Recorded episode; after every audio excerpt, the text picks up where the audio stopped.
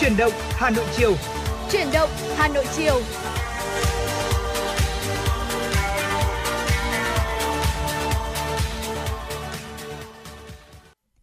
Kính chào quý vị thính giả đã đến với 120 phút phút trực tiếp của truyền động Hà Nội chiều. Và ngày hôm nay thì Hồng Hạnh và Lê Thông rất vui khi được đồng hành cùng với quý vị thính giả. Ngày hôm nay thì nếu quý vị thính giả có những yêu cầu về âm nhạc, bên cạnh đó chúng ta quan tâm về những thông tin thì chúng ta hãy đừng quên rằng là hãy tương tác với hai host Hồng Hạnh và Lê Thông trong buổi chiều ngày hôm nay quý vị nhé. Vâng, xin chào quý vị và các bạn. Chúng ta lại cùng gặp nhau trong 120 à, phút trực tiếp của chương trình truyền động Hà Nội chiều nay. Và có lẽ đúng như Hồng Hạnh nói thì à, ừ. với chương trình này thì chúng tôi mong muốn là sẽ truyền tải những thông tin mới nhất cùng với tình hình à, về thời tiết, dân sinh đến quý vị thính giả một cách cụ thể hơn. À, thưa quý vị thính giả, ngày hôm nay thì chúng ta thấy rằng là Hà Nội có những cơn mưa rất là lớn, à, nhất là từ sáng cho đến trưa thì có xuất hiện một số điểm úng ngập nhẹ trên địa bàn thành phố rồi. À, tuy nhiên rất may là trong khoảng từ lúc 14 giờ chiều nay cho đến bây giờ thì tôi thấy là một số khu vực mưa đã tạnh và ừ. gần như là nước cũng đã rút đi. Chúng ta mong rằng là từ bây giờ cho đến lúc mà chúng ta mọi người ai hoàn thành công việc của mình quay trở về nhà thì trời cũng sẽ không mưa và không ngập để cho cái bước đường trở về nhà trở nên được dễ dàng hơn. Dạ vâng thưa quý vị, mong rằng là trong buổi tối ngày hôm nay thì quý vị thính giả là có thể mình sẽ sắp xếp thời gian và sắp xếp công việc của mình để chúng ta có thể là ở tại căn nhà của mình bởi vì hiện tại thì ờ, những ờ, khả năng về thời tiết xảy ra mưa rông vẫn còn rất cao và ngay bây giờ thì chúng ta cũng sẽ đến với ờ, dự báo thời tiết đêm hôm nay và ngày mai. Thưa quý vị, tại khu vực Hà Nội thì nhiệt độ thấp nhất sẽ dao động từ 23 đến 25 độ C và nhiệt độ cao nhất sẽ dao động từ 29 đến 31 độ C. Nhiều mây và có mưa vừa, có nơi thì sẽ mưa mưa to và có rông. Gió đông nam thì sẽ từ cấp 2 đến cấp 3 và trong mưa rông thì chúng ta cũng sẽ lưu ý là có khả năng xảy ra lốc, xét và gió giật mạnh. Còn à, tại khu vực phía Tây Bắc Bộ thì nhiệt độ thấp nhất sẽ dao động từ 20 đến 23 độ C, có nơi dưới 20 độ và nhiệt độ cao nhất từ 26 đến 29 độ C. Tại đây thì hiện tượng thời tiết cũng sẽ là có nhiều mây, có mưa vừa mưa to và có nơi mưa rất to và rông, gió nhẹ. Trong mưa rông thì có khả năng xảy ra lốc, xét và gió giật mạnh. Còn tại khu vực phía Đông Bắc Bộ thì nhiệt độ thấp nhất sẽ dao động từ 23 đến 26 độ C, nhiệt độ cao nhất từ 28 đến 31 độ C và có nơi thì trên 31 độ. Nhiều mây và có mưa vừa, mưa to, có nơi mưa rất to và rông, gió đông nam cấp 2 đến cấp 3 và trong mưa rông thì có khả năng xảy ra lốc, xét và gió giật mạnh. Thưa quý vị, vừa rồi là một số những thông tin thời tiết mà chúng tôi muốn gửi đến quý vị trong buổi chiều ngày hôm nay. Còn ngay bây giờ để mở động, mở để mở đầu cho chương trình truyền động Hà Nội chiều sẽ là một ca khúc với tựa đề Tìm lại bầu trời qua giọng hát của ca sĩ Tuấn Hưng. Xin mời quý vị thính giả sẽ cùng lắng nghe.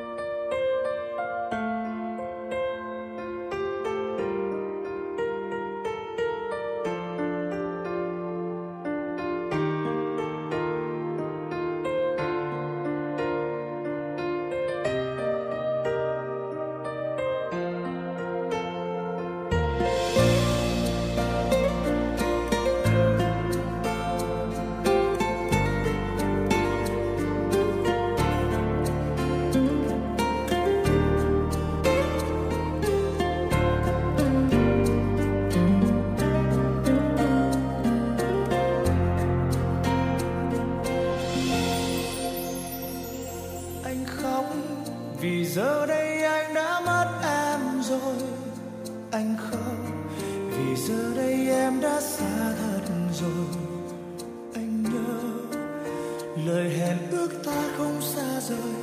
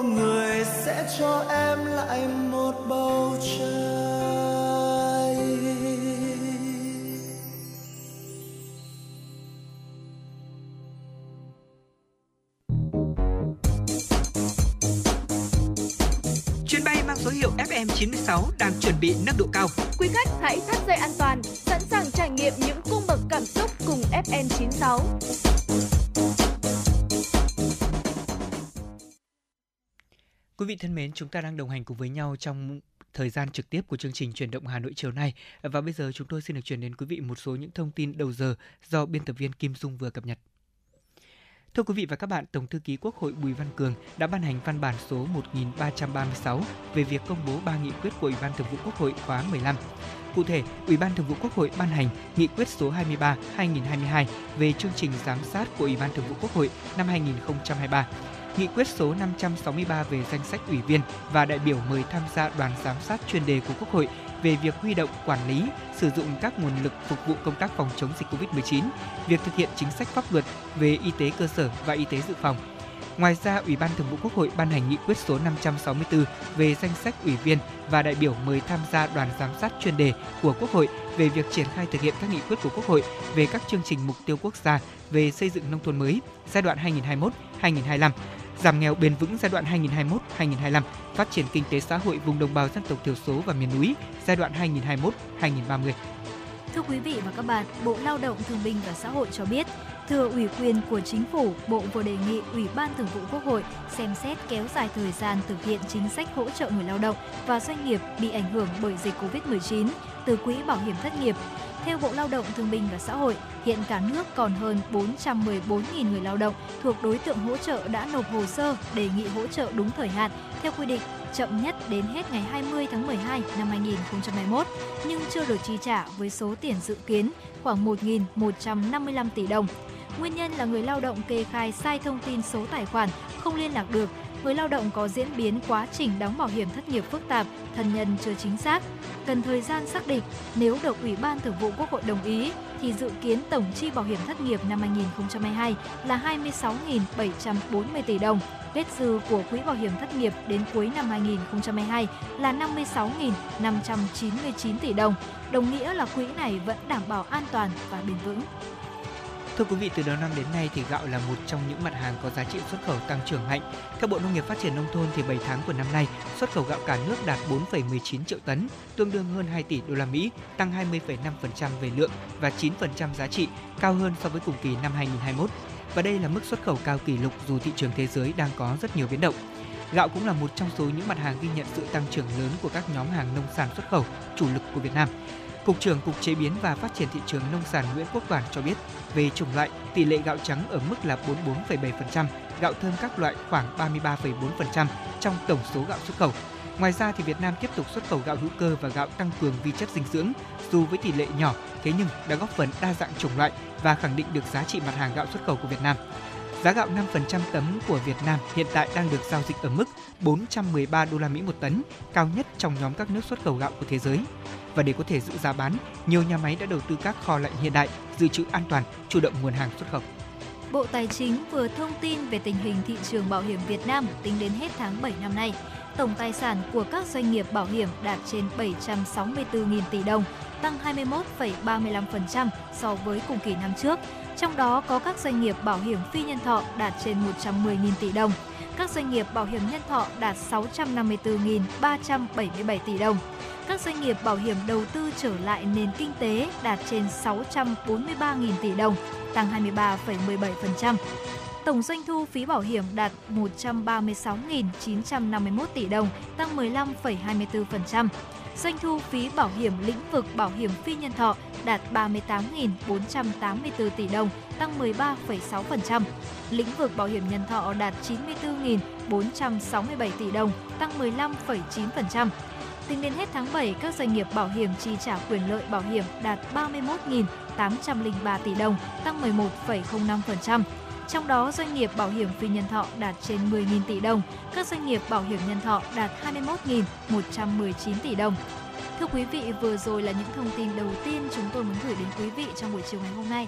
Và ngay bây giờ thì có lẽ là để thư giãn hơn với một buổi chiều mà có lẽ là cũng hơi âm u và có những cơn mưa thì chúng ta hãy cùng đến với một ca khúc Chàng trai với nụ cười tỏa nắng để thư giãn hơn trong buổi chiều ngày hôm nay. Xin mời quý vị thính giả sẽ cùng lắng nghe giai điệu của ca khúc này.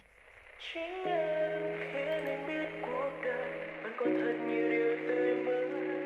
Chính em cho anh những niềm vui và cảm giác ấm áp dịu êm.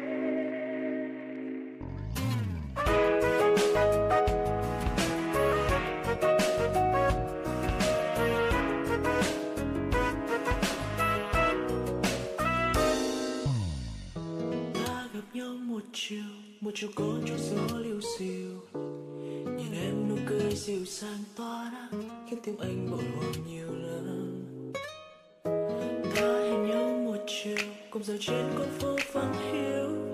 Đôi có nói ngại ngùng, ta cứ mãi thẹn thùng trời ơi.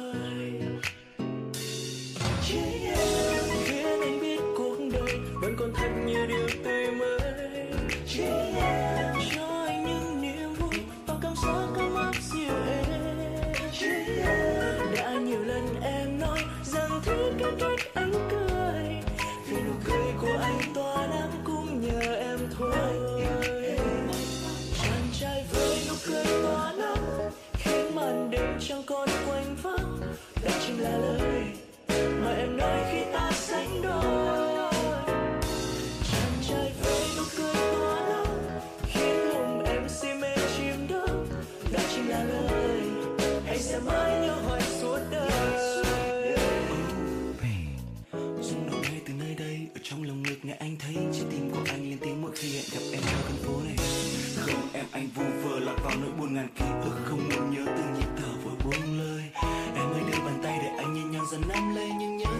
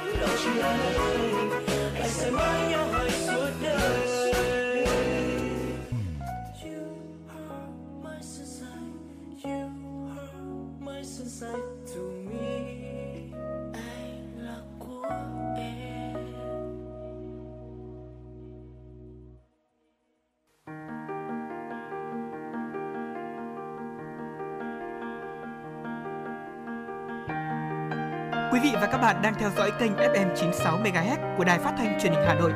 Hãy giữ sóng và tương tác với chúng tôi theo số điện thoại 024 3773 6688. FM 96 đồng hành trên mọi nẻo đường. Thưa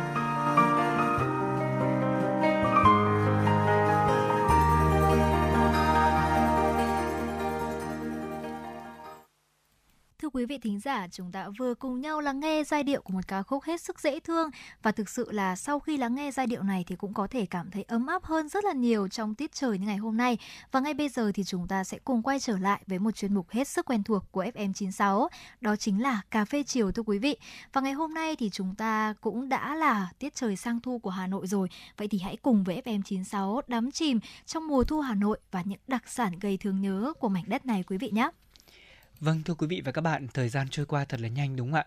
À, mới hôm nay chúng ta thấy là thời tiết mùa hè rất là nóng nực, ai cũng khó chịu, mọi người đều chạy tất bật với guồng quay công việc của mình. Thì à, ngoảnh đi ngoảnh lại, Hà Nội đã bắt đầu sang thu đến nơi rồi. À, quả thật thời gian trôi qua rất là nhanh. Và thưa quý vị, nói đến Hà Nội thì người ta sẽ nghĩ ngay đến mùa thu với những cái câu hát mà rất nhiều người đã biết. Đó là Hà Nội mùa thu, cây cơm nguội vàng, cây bàng lá đỏ, nằm kề bên nhau, phố xưa nhà cổ, mái ngói thâm nâu. Và có lẽ với những người yêu nhạc thì chúng ta đã biết được à, những câu hát vừa rồi có trong tác phẩm Nhớ mùa thu Hà Nội à, được à, phổ thơ từ rất là nhiều những cái tình cảm mà những người yêu Hà Nội đã chắt lọc lên và Trịnh Công Sơn đã chắp bút để viết ca khúc này. Và có thể nói là thật hiếm mà có một cái thành phố nào chúng ta thấy là có nhiều ca khúc, nhiều áng thơ và nhiều câu chuyện như là thủ đô Hà Nội. Chính xác. Và Hồng Hạnh thấy rằng là Hà Nội khi vào thu thì với những cơn gió heo may này Với chút nắng vàng rải khắp phố phường Và với thước quà được gói trong những vạt lá, lá thơm thảo Thì sẽ không khỏi khiến ờ, lòng người say đắm và bâng khuâng. Đầu tiên thì chúng ta sẽ là nhận ra rằng là Hà Nội đã lãng mạn sang thu như thế nào. Có lẽ mùa thu là tiết trời dễ chịu nhất trong năm ở Hà Nội Khi mà ánh nắng không còn quá gay gắt. Hay là mùa mưa bão cũng đang dần dần qua đi Mùa thu kéo dài từ đầu tháng 9 đến tháng 11 và mang theo những cơn gió heo may, xe xe lạnh rất riêng có. Và gió heo may thì rất dễ hiền hòa, làm vơi đi cái oi bức của mùa hè vừa qua, nhưng cũng không khiến người ta cảm thấy lạnh. Ánh nắng vàng ruộng của mùa thu Hà Nội cũng dễ làm sao xuyến lòng người. Ánh nắng tràn hòa của buổi sớm mai, đẹp đến mơ màng, nhuộm một màu tươi mới lên nét cổ kính, dịu dàng vốn có của đất thủ đô. Không chỉ người Hà Nội mà cả những người khách thập phương cũng dễ đem lòng yêu món đặc sản là nắng mùa thu ấy. Vâng, à, thưa quý vị, thu Hà Nội thay áo mới trên từng con đường với sắc lá vàng mang đến cho chúng ta những cái nhìn thật lãng mạn về Hà Nội. Nghĩ tới thôi là Lê Thông đã thấy là quả thật đây là cái mùa mình mong chờ nhất. Chính xác. Ở trong số các mùa thì ví dụ như là mùa hè thì tôi không nói rồi, Ừ. tại vì mùa hè đối với riêng cá nhân tôi tôi không thích. Thế nhưng mà đối với Hà Nội thì có lẽ là tôi yêu nhất là mùa thu. Ừ. Sau đó thì à, sẽ cảm mến mùa đông và tất nhiên mùa xuân luôn là cái khoảnh khắc mà tôi yêu Hà Nội cực kỳ rồi. Còn đối với quý vị thì sao ạ? Ờ, chúng ta sẽ thấy là trong tiết trời mùa thu đi dưới những tán cây ở những con đường quen thuộc, nghĩ thôi là đã thấy đẹp. Đó là đường Kim Mã này, hay là đường Nguyễn Tri Phương, Hoàng Hoa Tám, Phan Đình Phùng hay Trần Phú thì chắc chắn là chúng ta ít nhiều sẽ phải nán lại để tận hưởng đôi chút cái không khí mùa thu trên những con phố này. Và có lẽ rằng trong ờ, có phải em mùa thu Hà Nội của nhạc sĩ Trần Quang Lộc thơ Tôi như châu thì tác giả có viết những cái lời thay cho những người yêu Hà Nội như thế này. Đó là tháng 8 mùa thu lá khởi vàng chưa nhỉ Từ độ người đi thương nhớ âm thầm Có phải em là mùa thu Hà Nội Tuổi phong sương ta cũng gắng đi tìm Có phải em mùa thu xưa. Và có thể nói là mùa thu Hà Nội với những nét đẹp bình dị và nồng nàn có lẽ tạo nên những cảm xúc sâu lắng trong chính thi ca, chinh phục nhiều thế hệ từng gắn bó với thủ đô Hà Nội.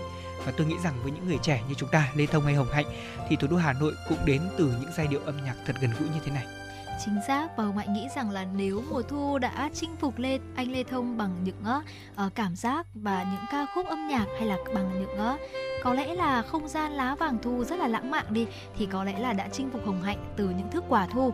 Bởi vì thu về thì không chỉ mang đến không gian rất lãng mạn mà còn mang đến cả những món quà những đặc sản rất riêng. Thức quà của mùa thu thì phải kể đến đầu tiên chính là cốm thưa quý vị. Các sản phẩm từ cốm như là chè cốm này bánh cốm thì vô cùng thơm ngon và dẻo mềm. Cốm thì chắc chắn là thứ quà của lúa nếp non, từ lâu thì đã được xem là đặc sản của mùa thu Hà Nội. Những ngày này thì nếu mà chúng ta đi trên những con phố này, chợ Hà Nội thì có thể là sẽ bắt đầu thấy hương cốm đã nồng nàn rồi các bà, các chị thì quẩy đôi gánh xinh xinh, dắt bó lúa non đã tuốt hạt trên đôi quang gánh, đi dọc các phố mà giao. Ai cốm đây? Nghe cũng rất là ngọt ngào. Và bây giờ thì nhiều nơi được làm cốm, nhưng mà không ở đâu thì cốm ngon như là cốm làng vòng ở dịch vọng hậu cầu giấy. Và đây cũng là món đặc sản mùa thu mà mỗi du khách khi nếu chúng ta có dịp ghé thăm Hà Nội thì đều không thể bỏ lỡ. Và thức quà mang hồn quê dân dã thanh khiết này thì cũng không kém phần tinh tế. Nếu chúng ta ờ, chuẩn bị làm quà ở những người phương xa. Và thức quà mùa thu đặc trưng khác thì ờ, cũng chính là quả hồng, thưa quý vị. Tuy không phải là đặc sản của người Hà Thành, nhưng mà hồng được đem đến tặng cho Hà Nội để rồi lại trở thành một thức quà của mùa thu Hà Nội cốm và hồng kết hợp để tạo nên một thước quà trang trọng, tinh tế, dùng trong những dịp vui mừng hay là hiếu hỉ. Hồng và cốm thì chính là thứ quà mùa thu để có thể chúng ta mang biếu ông bà này, cha mẹ để thể hiện sự biết ơn, lòng kính trọng của con cái. Hồng và cốm thì cũng đi vào ca dao vì đây là lễ vật quan trọng để kết duyên đôi lứa và gắn bó duyên tình. Nghe tin em muốn lấy chồng để anh mua cốm, mua hồng sang chơi.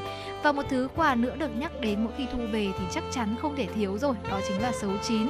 Bởi vì người ta có thể là chỉ cần thưởng thức sấu chín thôi thì đã có thể là cảm giác ngay đến những ngày mùa thu rồi. Và cũng chính vì thế mà thức quà này cũng chỉ có thể thưởng thức vào những ngày thu mà thôi thưa quý vị.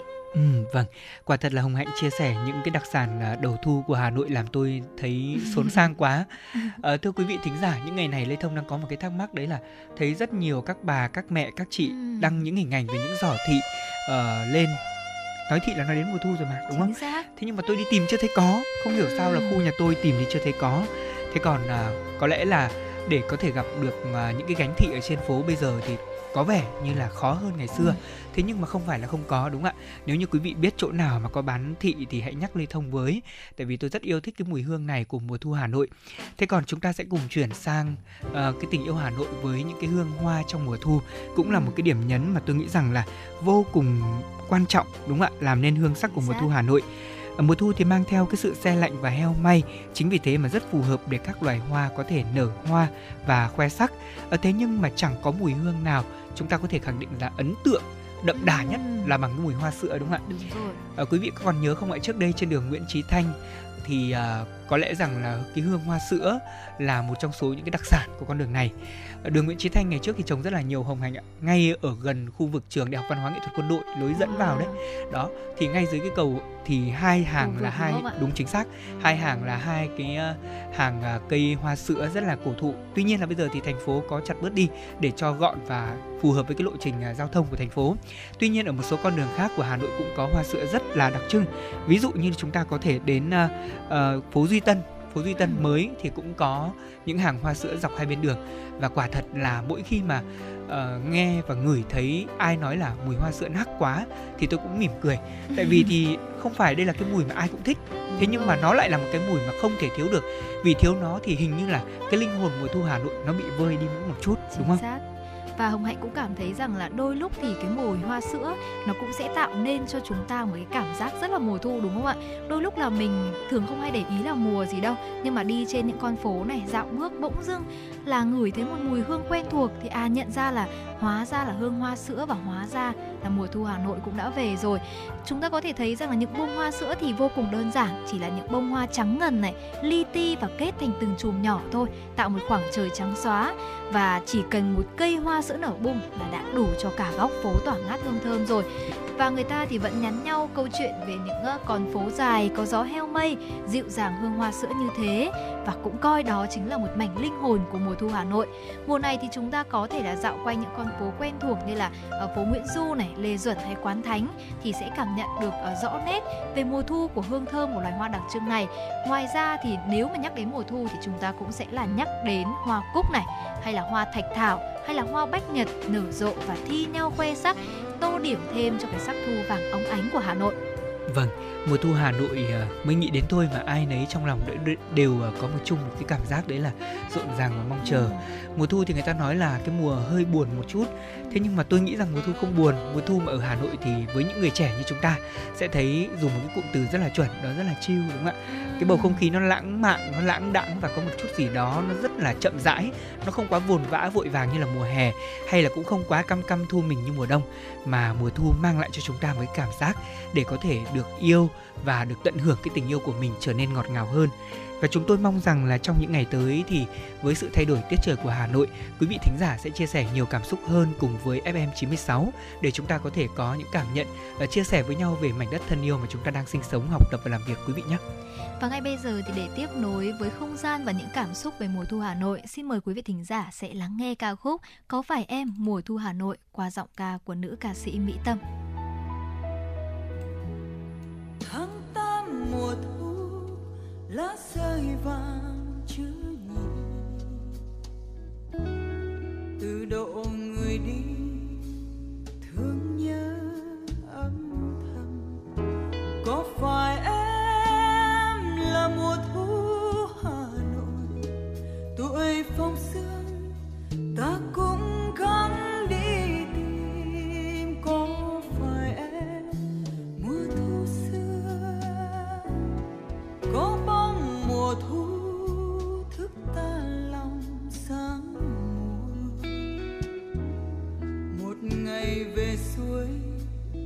chân ghế thắng lòng buồn có phải em là mùa thu hà nội? Ngày sang thu, anh lót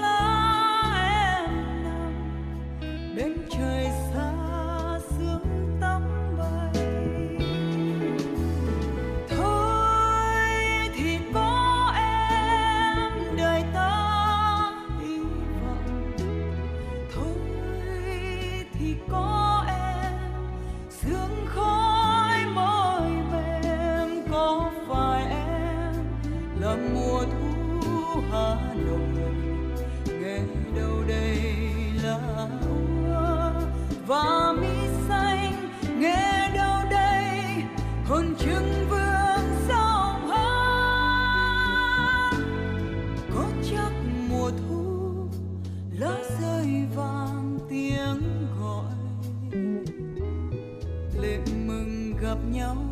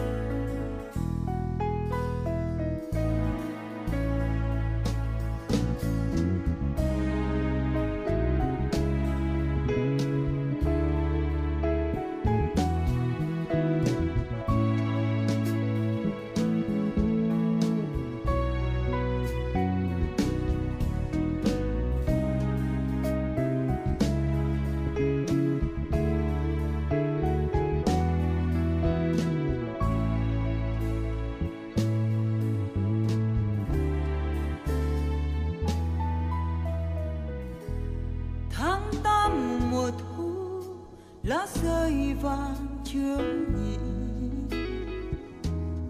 từ độ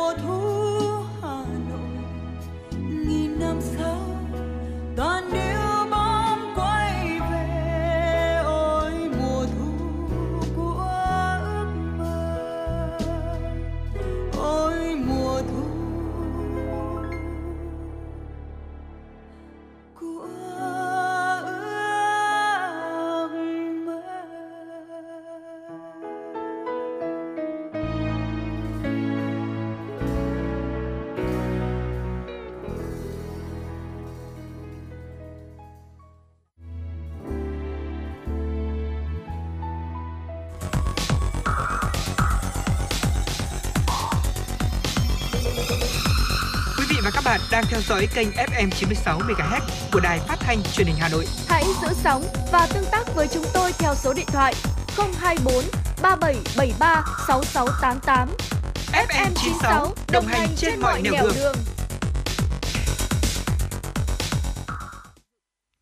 Quý vị thân mến, vừa rồi là một ca khúc thật hay, có phải em mùa thu Hà Nội và nghe xong thì với cái chủ đề mà Hồng Hạnh đưa ra trong buổi chiều ngày hôm nay thì có lẽ là quý vị cũng đồng quan điểm với Lê Thông. Chúng ta thấy một buổi chiều thật nhẹ nhàng, cảm giác như không khí thu đang bắt đầu len lỏi vào trong từng ngõ ngách rồi. Thế nhưng mà nếu như mà trời không mưa thì may hơn đúng không ạ? Ừ, Còn bây xác. giờ thì chúng ta sẽ cùng tiếp tục quay trở lại chương trình với những thông tin đáng chú ý. Thưa quý vị và các bạn, ngày hôm qua, Tổng thống Costa Rica Rodrigo Chavez tuyên bố nước này chính thức đề nghị gia nhập Hiệp định Đối tác Toàn diện và Tiến bộ Xuyên Thái Bình Dương CPTPP trong động thái hướng tới tăng cường quan hệ thương mại với các nền kinh tế châu Á. Ông Chavez khẳng định việc gia nhập hiệp hội sẽ cho phép Costa Rica chia sẻ chiến lược thương mại, thu hút đầu tư, tạo mối liên kết cho các công ty vừa và nhỏ khi mà khu vực thương mại CPTPP chính thức ước tính chiếm tới 17% GDP toàn cầu. Chính phủ quốc gia Trung Mỹ này cũng đã hoàn tất kiến nghị gia nhập tổ chức này một tháng sau khi tuyên bố sẽ đàm phán gia nhập Liên minh Thái Bình Dương gồm các nước Mỹ Latin. CPTPP là tiền thân của Hiệp định Đối tác Xuyên Thái Bình Dương TPP. Ban đầu thì các cuộc đàm phán TPP có 12 thành viên, song cựu Tổng thống Donald Trump đã rút Mỹ khỏi thỏa thuận này vào năm 2017. Hiệp định TPP sau đó đổi tên thành CPTPP và có hiệu lực từ năm 2018, gồm có 11 nước thành viên. Thưa quý vị và các bạn, đài CNBC của Mỹ ngày hôm qua đã đưa tin Nga đã quyết định tạm thời rút các cơ sở của nước này ra khỏi hoạt động thanh tra trong thỏa thuận về hiệp ước cắt giảm vũ khí tấn công chiến lược START là do đang có tình huống bất bình đẳng trong việc thực hiện. Bộ Ngoại giao Nga cũng cho biết nước này đã chính thức thông báo với Mỹ thông qua các kênh ngoại giao về quyết định nêu trên. Bộ Ngoại giao Nga nhấn mạnh Moscow buộc phải có hành động này do Washington mong muốn tái khởi động các hoạt động thanh tra mà không tính đến thực tế hiện nay đang tạo ra lợi thế đơn phương cho Mỹ.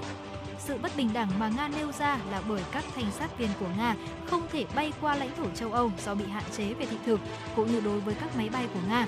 Theo Phó Vụ trưởng Vụ không phổ biến và kiểm soát vũ khí của Bộ Ngoại giao Nga, Igor Vishnevetsky, Moscow không hy vọng Washington phản hồi nhanh chóng đối với quyết định lần này. Thưa quý vị, Nhật Bản ngày hôm qua ghi nhận hơn 250.000 ca mắc mới Covid-19, vượt qua mức 249.000 ca một ngày được ghi nhận vào hôm 3 tháng 8 vừa qua. Dịch bệnh Covid-19 bùng phát mạnh tại Nhật Bản, chủ yếu là do dòng phụ BA.5 của biến thể Omicron. Đã có 20 trong tổng số 47 tỉnh thành ghi nhận số ca mắc mới theo ngày cao chưa từng có. Đứng đầu là thủ đô Tokyo, tiếp đó là hai tỉnh Osaka và Aichi. Bộ Y tế Nhật Bản cho biết trên cả nước đã có thêm 251 ca tử vong vì căn bệnh này. Số ca COVID-19 phải nhập viện với triệu chứng nghiêm trọng tăng lên 16 ca, thành 597 ca. Nhật Bản đang trải qua làn sóng thứ bảy của dịch bệnh COVID-19 do biến thể BA.5 của Omicron gây ra, với số ca mắc mới theo ngày lên tới hàng trăm nghìn trường hợp mỗi ngày. Thưa quý vị, ngày hôm nay, truyền thông nhà nước Triều Tiên đưa tin nhà lãnh đạo Triều Tiên Kim Jong-un đã tuyên bố chiến thắng trong cuộc chiến chống dịch Covid-19 tại đất nước này. Tuyên bố được đưa ra trong bối cảnh Triều Tiên đã không ghi nhận ca mắc Covid-19 mới nào trong suốt hơn một tuần qua. Hãng thông tấn Trung ương Triều Tiên KCNA dẫn lời ông Kim Jong-un phát biểu trong kỳ họp của Quốc hội nước này, khẳng định Triều Tiên đã chiến thắng trong cuộc chiến chống đại dịch Covid-19 kể từ khi virus SARS-CoV-2 xâm nhập vào lãnh thổ Triều Tiên, qua đó bảo vệ được sức khỏe và tính mạng của người dân. Bên cạnh đó, ông Kim Jong-un cũng ra lệnh dỡ bỏ các biện pháp phòng dịch ở cấp độ cao nhất. Tuy nhiên cũng khẳng định Triều Tiên phải duy trì hàng rào chống dịch mạnh mẽ cho đến khi cuộc khủng hoảng y tế toàn cầu này chấm dứt. Hiện cơ quan phòng dịch của Triều Tiên vẫn tiếp tục đẩy mạnh các biện pháp ngăn ngừa dịch lây lan, tăng cường sự liên thông, hỗ trợ và hợp tác giữa các ngành, lĩnh vực trong chiến dịch phòng dịch trên cả nước. Dạ vâng thưa quý vị, đó là một số thông tin quốc tế mà biên tập viên Kim Dung của chúng tôi cập nhật. Còn bây giờ xin được kính mời quý vị chúng ta sẽ cùng à, quay trở lại với không gian âm nhạc của chương trình chiều ngày hôm nay để cùng thưởng thức một giai điệu âm nhạc trước khi chúng ta đến với những câu chuyện hấp dẫn tiếp theo.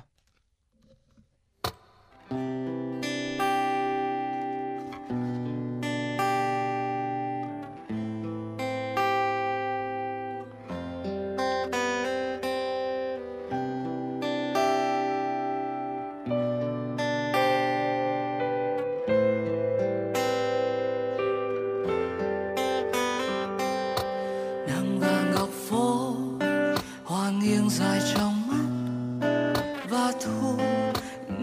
nhẹ rất êm chiều nay không có mưa bay và anh ngủ quên đã lâu rồi ngủ quên trên phố một mình mưa là khúc hát mưa là năm tháng còn em là những nhớ mong của đời anh chiều nay không có mưa chỉ có những con đường dài cùng anh ngồi hát vu vơ. Chiều nay không có mưa rơi ướt trên đôi bờ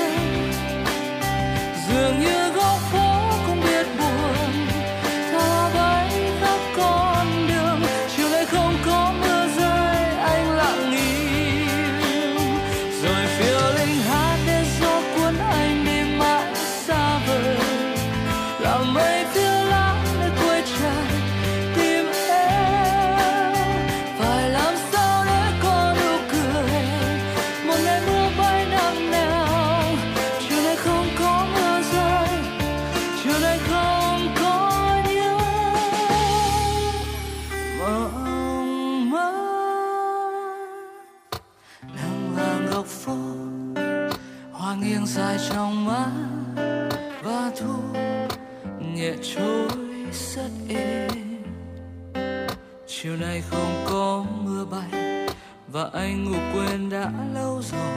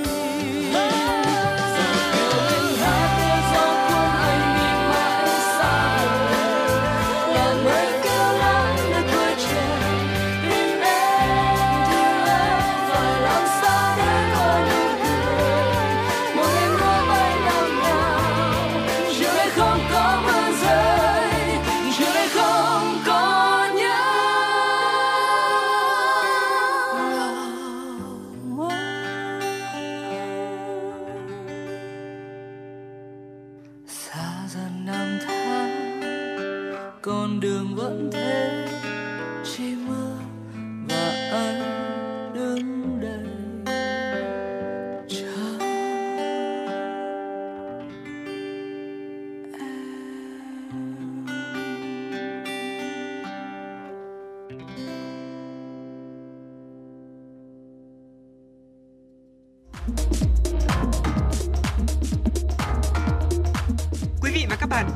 Bay mang số hiệu FM96. Hãy thư giãn, chúng tôi sẽ cùng bạn trên mọi cung đường.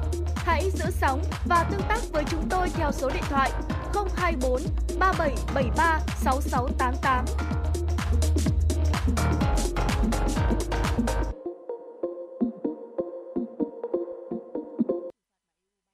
Vâng thưa quý vị thính giả vừa rồi là ca khúc chiều nay không có mưa bay của Trung Quân.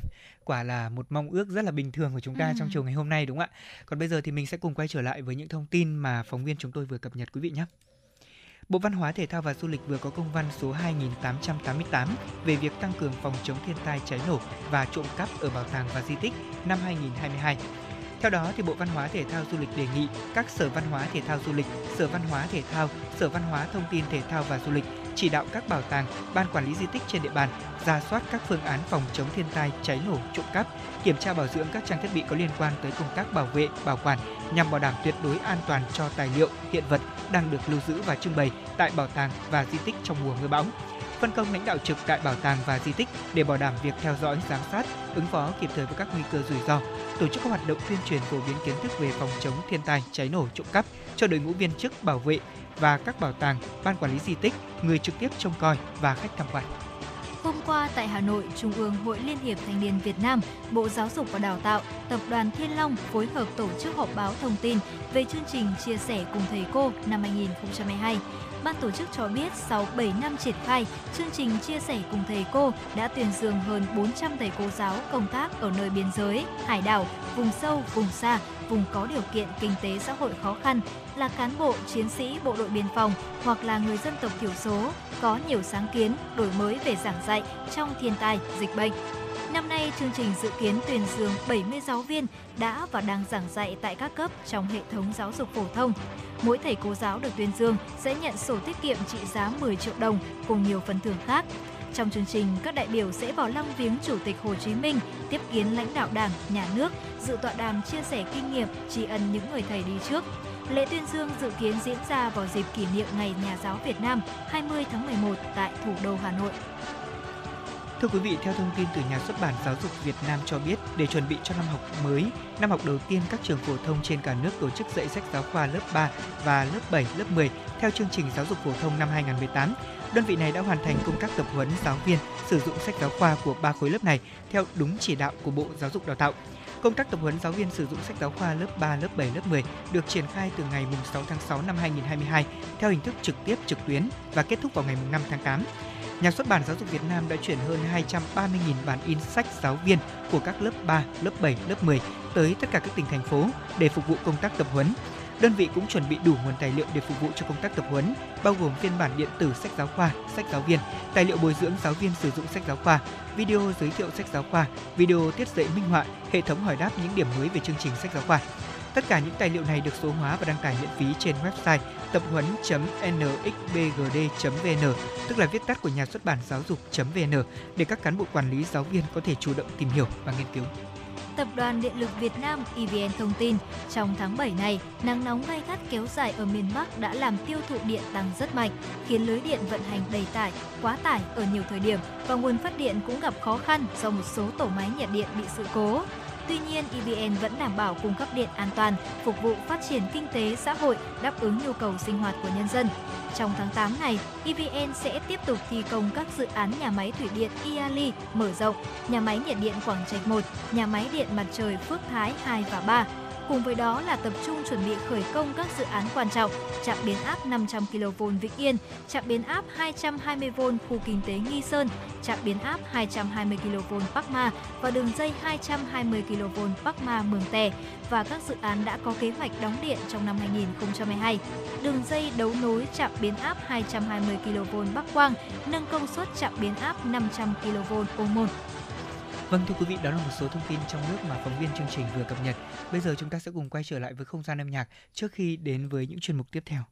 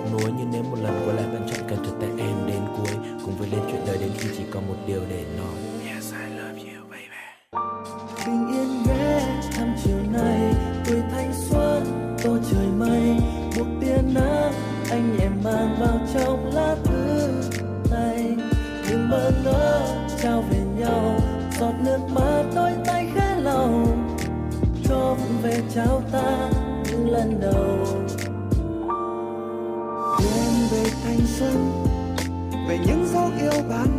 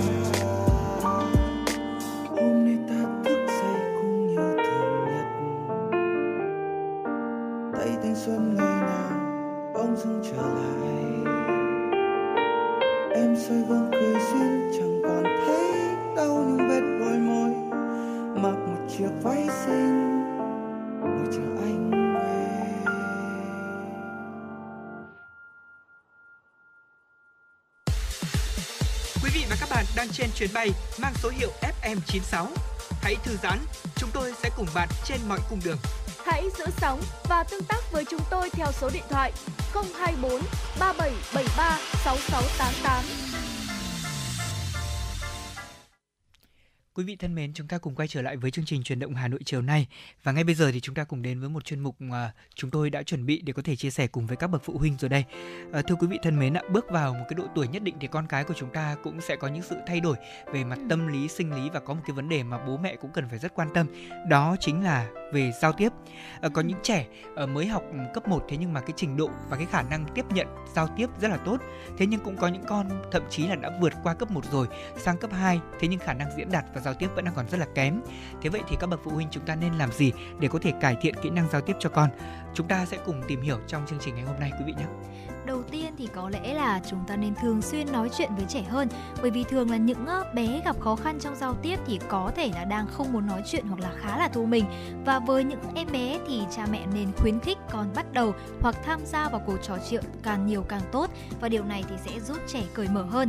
Chẳng hạn là chúng ta có thể trò chuyện với con về nơi sắp đến trong chuyến du lịch của gia đình mình này, hay là mô tả những bước chuẩn bị bữa ăn, hay là thảo luận về bộ phim mà bé yêu thích, nói về những thứ đang xảy ra xung quanh trẻ thì có thể giúp bé nhận thức được các từ mới này và khái niệm mới mọi lúc, mọi nơi. Và bên cạnh đó thì cha mẹ cũng có thể ứng dụng mẫu các cụm từ mà con có thể sử dụng để bắt đầu cuộc trò chuyện.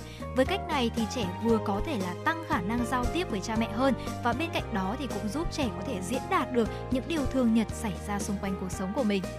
Dạ vâng thưa quý vị thân mến, chúng ta cũng cần phải chú ý thêm đến một cái yếu tố nữa mà chúng ta cần à, quan tâm cho các con.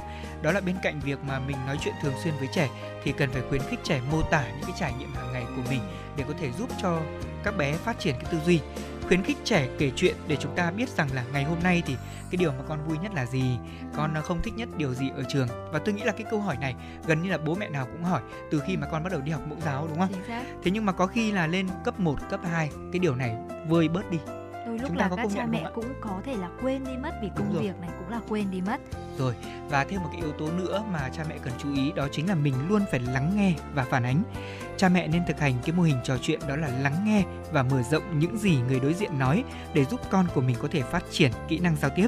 Sau khi mà bé chia sẻ với chúng ta điều gì thì hãy lặp lại một phần câu chuyện, sau đó thì tiếp nối bằng câu hỏi mở rộng. Cái cách này cũng rất là hay ạ. Đây cũng chính là một phương pháp mà lê thông cũng rất thường hay áp dụng khi mà trò chuyện với những người lạ để có thể khai thác được họ nhiều hơn. Còn à, bên cạnh đó thì à, việc trò chuyện bằng tình huống cũng là một trong số những cái vấn đề mà tôi nghĩ rằng quan trọng đấy ạ uh, cha mẹ có thể đặt mình vào các tình huống để khuyến khích các con tưởng tượng và sau đó thì bày tỏ cái quan điểm của mình.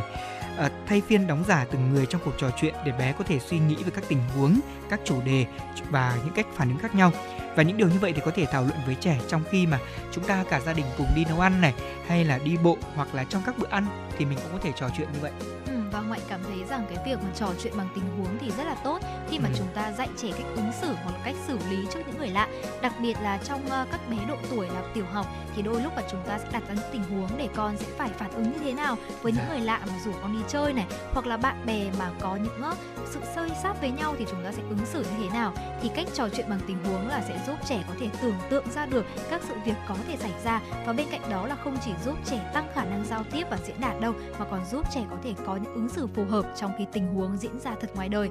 Và dĩ nhiên nếu mà chúng ta đã dạy trẻ có thể giao tiếp tốt hơn, thì ngôn ngữ cơ thể cũng là một điều vô cùng quan trọng. Những bạn gặp khó khăn trong giao tiếp thì có thể là đang không nhận ra những tín hiệu phi ngôn ngữ hay là ngôn ngữ cơ thể của người khác. Và lúc này thì cha mẹ cũng nên cân nhắc việc ờ, thể hiện và giải thích ngôn ngữ cơ thể cho các trẻ. Bởi vì là chẳng hạn thì hành động uh, liếc mắt thì có thể khiến người đối diện cảm thấy là không được tôn trọng ừ. hay là khoanh tay trước ngực thì có thể là biểu hiện của sự tức giận. Vì vậy mà việc chúng ta dạy trẻ những ngôn ngữ cơ thể cơ bản cũng sẽ là một điều rất quan trọng để trẻ có thể thể hiện được những cảm xúc và suy nghĩ của mình. Vâng à, điều vừa rồi thì làm tôi nhớ đến uh uh, em bé ở nhà của mình đó là một uh, cậu học sinh lớp 1 năm nay vào lớp 1 ừ. thế và mẹ của bé thì bây giờ rất là khó nói bé tại vì là uh, đã quen với cái kiểu là nói uh, vui trong nhà rồi thế cho nên là khi mà bắt đầu đi học đấy khi mà được các cô dạy những cái thao tác về uh, việc là con không được làm cái này cái kia thì uh, ban đầu là bé tỏ ra rất là khó chịu. Thế nhưng sau đó về nhà thì mẹ có nói chuyện với tôi và sau đó thì tôi mới nói với cháu rằng là vì cháu lại rất là nghe lời tôi. Thế cho nên là mình đã sử dụng rất cái đúng rồi sử dụng cái cách thức là vì mình là người có uy tín hơn với cả bé cho nên là mình sẽ hướng dẫn bé là con không được làm thế này con không được làm thế kia nếu mà con làm thế thì cậu sẽ không cho con đi chơi nữa. Thế là bé đã có sự thay đổi. Và quả thật là với trẻ em thì chúng ta uốn nắn ngay từ bé là điều rất quan trọng đúng không? Đúng rồi. Và đôi lúc thì các bé sẽ thường là quen ở nhà và sẽ tỏ ra là khó chịu với những điều mà mình cảm thấy không hài ừ. lòng. Nhưng mà nếu chúng ta giải thích và bé đã hiểu rồi thì việc bé làm theo sẽ là một điều rất là nhanh và à. sẽ khiến các bé cảm thấy là vô cùng thuyết phục với cái uh, gọi là lời khuyên của mình. Và một điều rất quan trọng để giúp trẻ có thể là tăng khả năng giao tiếp và diễn đạt đó chính là đọc sách cùng trẻ thật ra thì đọc gì cho con nghe sẽ không quan trọng bằng là việc là cha mẹ và con cùng làm điều đó. Nếu mà chỉ uh, nếu mà trẻ chỉ muốn nghe hoặc là đọc một chuyện giống nhau mỗi đêm thì có nghĩa là trẻ đang phát triển sự hiểu biết về nhân vật này hay là những tình huống và từ ngữ được sử dụng trong chính câu chuyện đó. Và sau khi mà chúng ta cùng nhau đọc một câu chuyện hoặc là xem xong một chương trình truyền hình thì chúng ta hãy là cùng con thảo luận về bối cảnh này hay là cốt truyện, nhân vật hoặc bất kỳ một từ mới nào xuất hiện trong câu chuyện hoặc là cuốn sách đó. Dạ vâng. Bên cạnh đó thì à, làm cái gì chúng ta cũng nên à, hỏi ý kiến của các con đúng không ạ? Ừ. Ví dụ như là con thích ăn món gì này, con muốn làm gì này, hay là con có muốn đi đi siêu thị cùng với bố mẹ không? Những cái ừ. câu hỏi như vậy để có thể là cho bé được trình bày cái quan điểm ý kiến của mình. Tránh những cái trường hợp là chúng ta cứ mặc định là bé phải làm cái này phải làm cái kia và từ đó các con sẽ có một cái tâm lý không tốt và đặc biệt là nếu được các con trong độ tuổi từ 6 đến 12 tuổi bắt đầu tiếp xúc với chữ viết và đặc biệt là có thể bày tỏ những suy nghĩ của mình rồi hãy khuyến khích các con viết những cái dòng nhật ký để chia sẻ cảm xúc. Và từ đó thì chúng ta cũng phải nên uh, tư duy và định hướng cùng với các con là con nên viết nhật ký để nói về cái điều gì. Tức là khi mà con viết nhật ký bố mẹ cũng nên định hướng là phải viết để nói về các hoạt động này các cảm xúc hàng ngày. Hữu ích thì đó sẽ là điều mà chúng ta thấy được con sẽ phát triển thêm về cái khả năng ngôn ngữ nữa Ừ, chính xác. Từ đây thì chúng ta có thể thấy rằng là vừa rồi sẽ là những hoạt động mà chúng tôi đã đưa ra để mong rằng là quý vị thính giả có thể là áp dụng vào các uh, em bé của nhà mình để giúp các bé trong độ tuổi từ 6 đến 12 tuổi có thể cải thiện được kỹ năng giao tiếp của mình và bên cạnh đó là cũng giúp cho cha mẹ có thể thấu hiểu được những điều mong muốn của con cái mình hơn. Còn ngay bây giờ thì chúng ta hãy cùng đến với một ca khúc tiếp theo của FM96 và chỉ sau một vài phút tới đây thì chúng tôi sẽ cùng quay trở lại và đưa đến cho quý vị những thông tin nóng hổi. Còn ngay bây giờ xin mời quý vị sẽ cùng lắng nghe ca khúc Nơi ta chờ em với sự thể hiện của Will 365.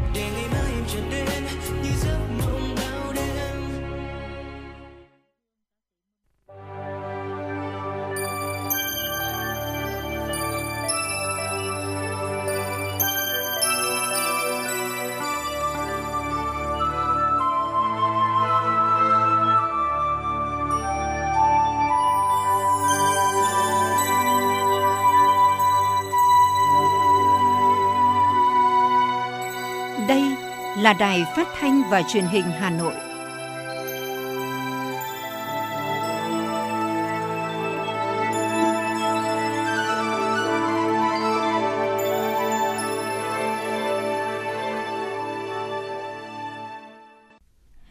Vị và các bạn thân mến, bây giờ là khung giờ dành cho chương trình Chuyển động Hà Nội chiều. Chương trình đang được phát sóng trực tiếp trên kênh FM Tin tức Hà Nội, tần số 96 MHz của Đài Phát thanh và Truyền hình Hà Nội. Chương trình này cũng được phát trực tuyến trên trang web hanoitv.vn. Nếu bỏ lỡ khung giờ phát sóng này thì các bạn cũng có thể nghe lại trên trang hanoitv.vn. Còn bây giờ, mời quý vị thính giả hãy cùng với Hồng Hạnh và Lê Thông khám phá những thông tin hấp dẫn trong chương trình ngày hôm nay. Thưa quý vị và các bạn, với hai ngày rưỡi làm việc, phiên họp thứ 14 của Ủy ban Thường vụ Quốc hội tập trung thảo luận và cho ý kiến một số nội dung lớn và dành một ngày cho hoạt động chất vấn và trả lời chất vấn. Có hai nhóm vấn đề chất vấn. Cụ thể, nhóm vấn đề thứ nhất thuộc lĩnh vực trách nhiệm của Bộ Công an, bao gồm công tác quản lý nhà nước về an ninh mạng, vấn đề an toàn đối với hệ thống an ninh mạng quốc gia trong giai đoạn hiện nay, giải pháp ngăn chặn và xử lý nghiêm tội phạm công nghệ cao, đặc biệt là tình trạng đánh bạc, lừa đảo, đưa tin không chính xác, phát tán các video clip phản cảm, độc hại, việc thực hiện các nghị quyết của Quốc hội, Ủy ban Thường vụ Quốc hội liên quan đến công tác phòng chống tội phạm, nhất là tội phạm về ma túy, tín dụng đen, cho vay nặng lãi, việc triển khai thực hiện cấp thẻ căn cước công dân, việc cấp và sử dụng hộ chiếu phổ thông mẫu mới, xây dựng cơ sở dữ liệu quốc gia về dân cư, bảo đảm kết nối với các cơ sở dữ liệu chuyên ngành, bảo đảm quyền khai thác thông tin của cơ quan tổ chức cá nhân theo quy định của pháp luật và vấn đề bảo mật thông tin cá nhân. Trách nhiệm trả lời chính là Bộ trưởng Bộ Công an, Phó Thủ tướng Thường trực Chính phủ Phạm Bình Minh, Bộ trưởng các Bộ Tư pháp, Thông tin và Truyền thông, Khoa học và Công nghệ, Ngoại giao, Thống đốc Ngân hàng Nhà nước Việt Nam cùng tham gia trả lời chất vấn, giải trình về những vấn đề có liên quan. Thưa quý vị, nhóm vấn đề thứ hai thuộc lĩnh vực văn hóa, thể thao và du lịch bao gồm việc thực hiện chính sách pháp luật để du lịch thực sự là ngành kinh tế mũi nhọn, việc triển khai các nhiệm vụ giải pháp kích cầu, phục hồi du lịch sau đại dịch COVID-19, việc thực hiện chính sách hỗ trợ doanh nghiệp và người lao động trong ngành du lịch, chính sách khuyến khích xã hội hóa trong phát triển ngành du lịch, công tác quản lý, bảo tồn, cải tạo và phát huy giá trị các di tích lịch sử quốc gia, đặc biệt là các khu di tích lịch sử cách mạng, góp phần giáo dục truyền thống, thúc đẩy phát triển kinh tế xã hội của địa phương, giải pháp ngăn chặn sự xuống cấp về đạo đức xã hội và văn hóa ứng xử, xây dựng nếp sống văn hóa và bảo tồn, phát triển văn hóa xã hội. Trách nhiệm trả lời chính là Bộ trưởng Bộ Văn hóa, Thể thao và Du lịch, Phó Thủ tướng Chính phủ Vũ Đức Đam, Bộ trưởng các bộ Tài chính, Kế hoạch và Đầu tư, Giao thông vận tải, Giáo dục và Đào tạo, Lao động Thương binh và Xã hội cùng tham gia trả lời chất vấn, giải trình về những vấn đề có liên quan. Sau phát biểu của Chủ tịch Quốc hội Vương Đình Huệ, dưới sự điều hành của Phó Chủ tịch Quốc hội Nguyễn Đức Hải, Ủy ban Thường vụ Quốc hội nghe báo cáo và cho ý kiến về dự kiến kế hoạch đầu tư công trung hạn vốn ngân sách trung ương giai đoạn 2021-2025 cho danh mục dự án đã hoàn thiện thủ tục đầu tư và bổ sung điều chỉnh kế hoạch đầu tư trung hạn vốn ngân sách trung ương giai đoạn 2021-2025 của các bộ, cơ quan trung ương và địa phương.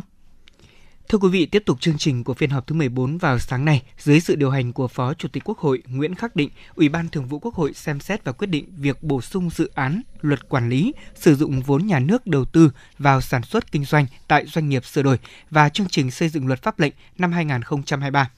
Tại phiên họp, Bộ trưởng Bộ Tư pháp Lê Thành Long cho biết, chính phủ đề nghị xây dựng dự án luật này nhằm kịp thời thể chế hóa đầy đủ về quan điểm, chủ trương của Đảng nhà nước về đổi mới, cơ cấu lại và phát triển doanh nghiệp nhà nước phù hợp với điều kiện phát triển kinh tế xã hội của đất nước.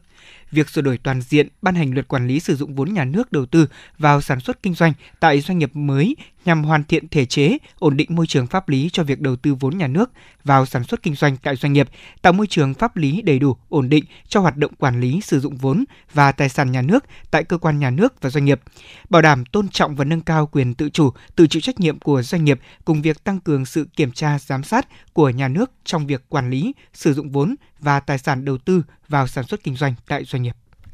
Theo Bộ trưởng Bộ Tư pháp, nội dung các chính sách của đề nghị xây dựng luật tập trung vào 4 chính sách trọng tâm, bao gồm đầu tư vốn nhà nước vào doanh nghiệp, cơ cấu lại vốn nhà nước tại doanh nghiệp, quản lý vốn nhà nước đầu tư tại doanh nghiệp, quyền và trách nhiệm của đại diện chủ sở hữu.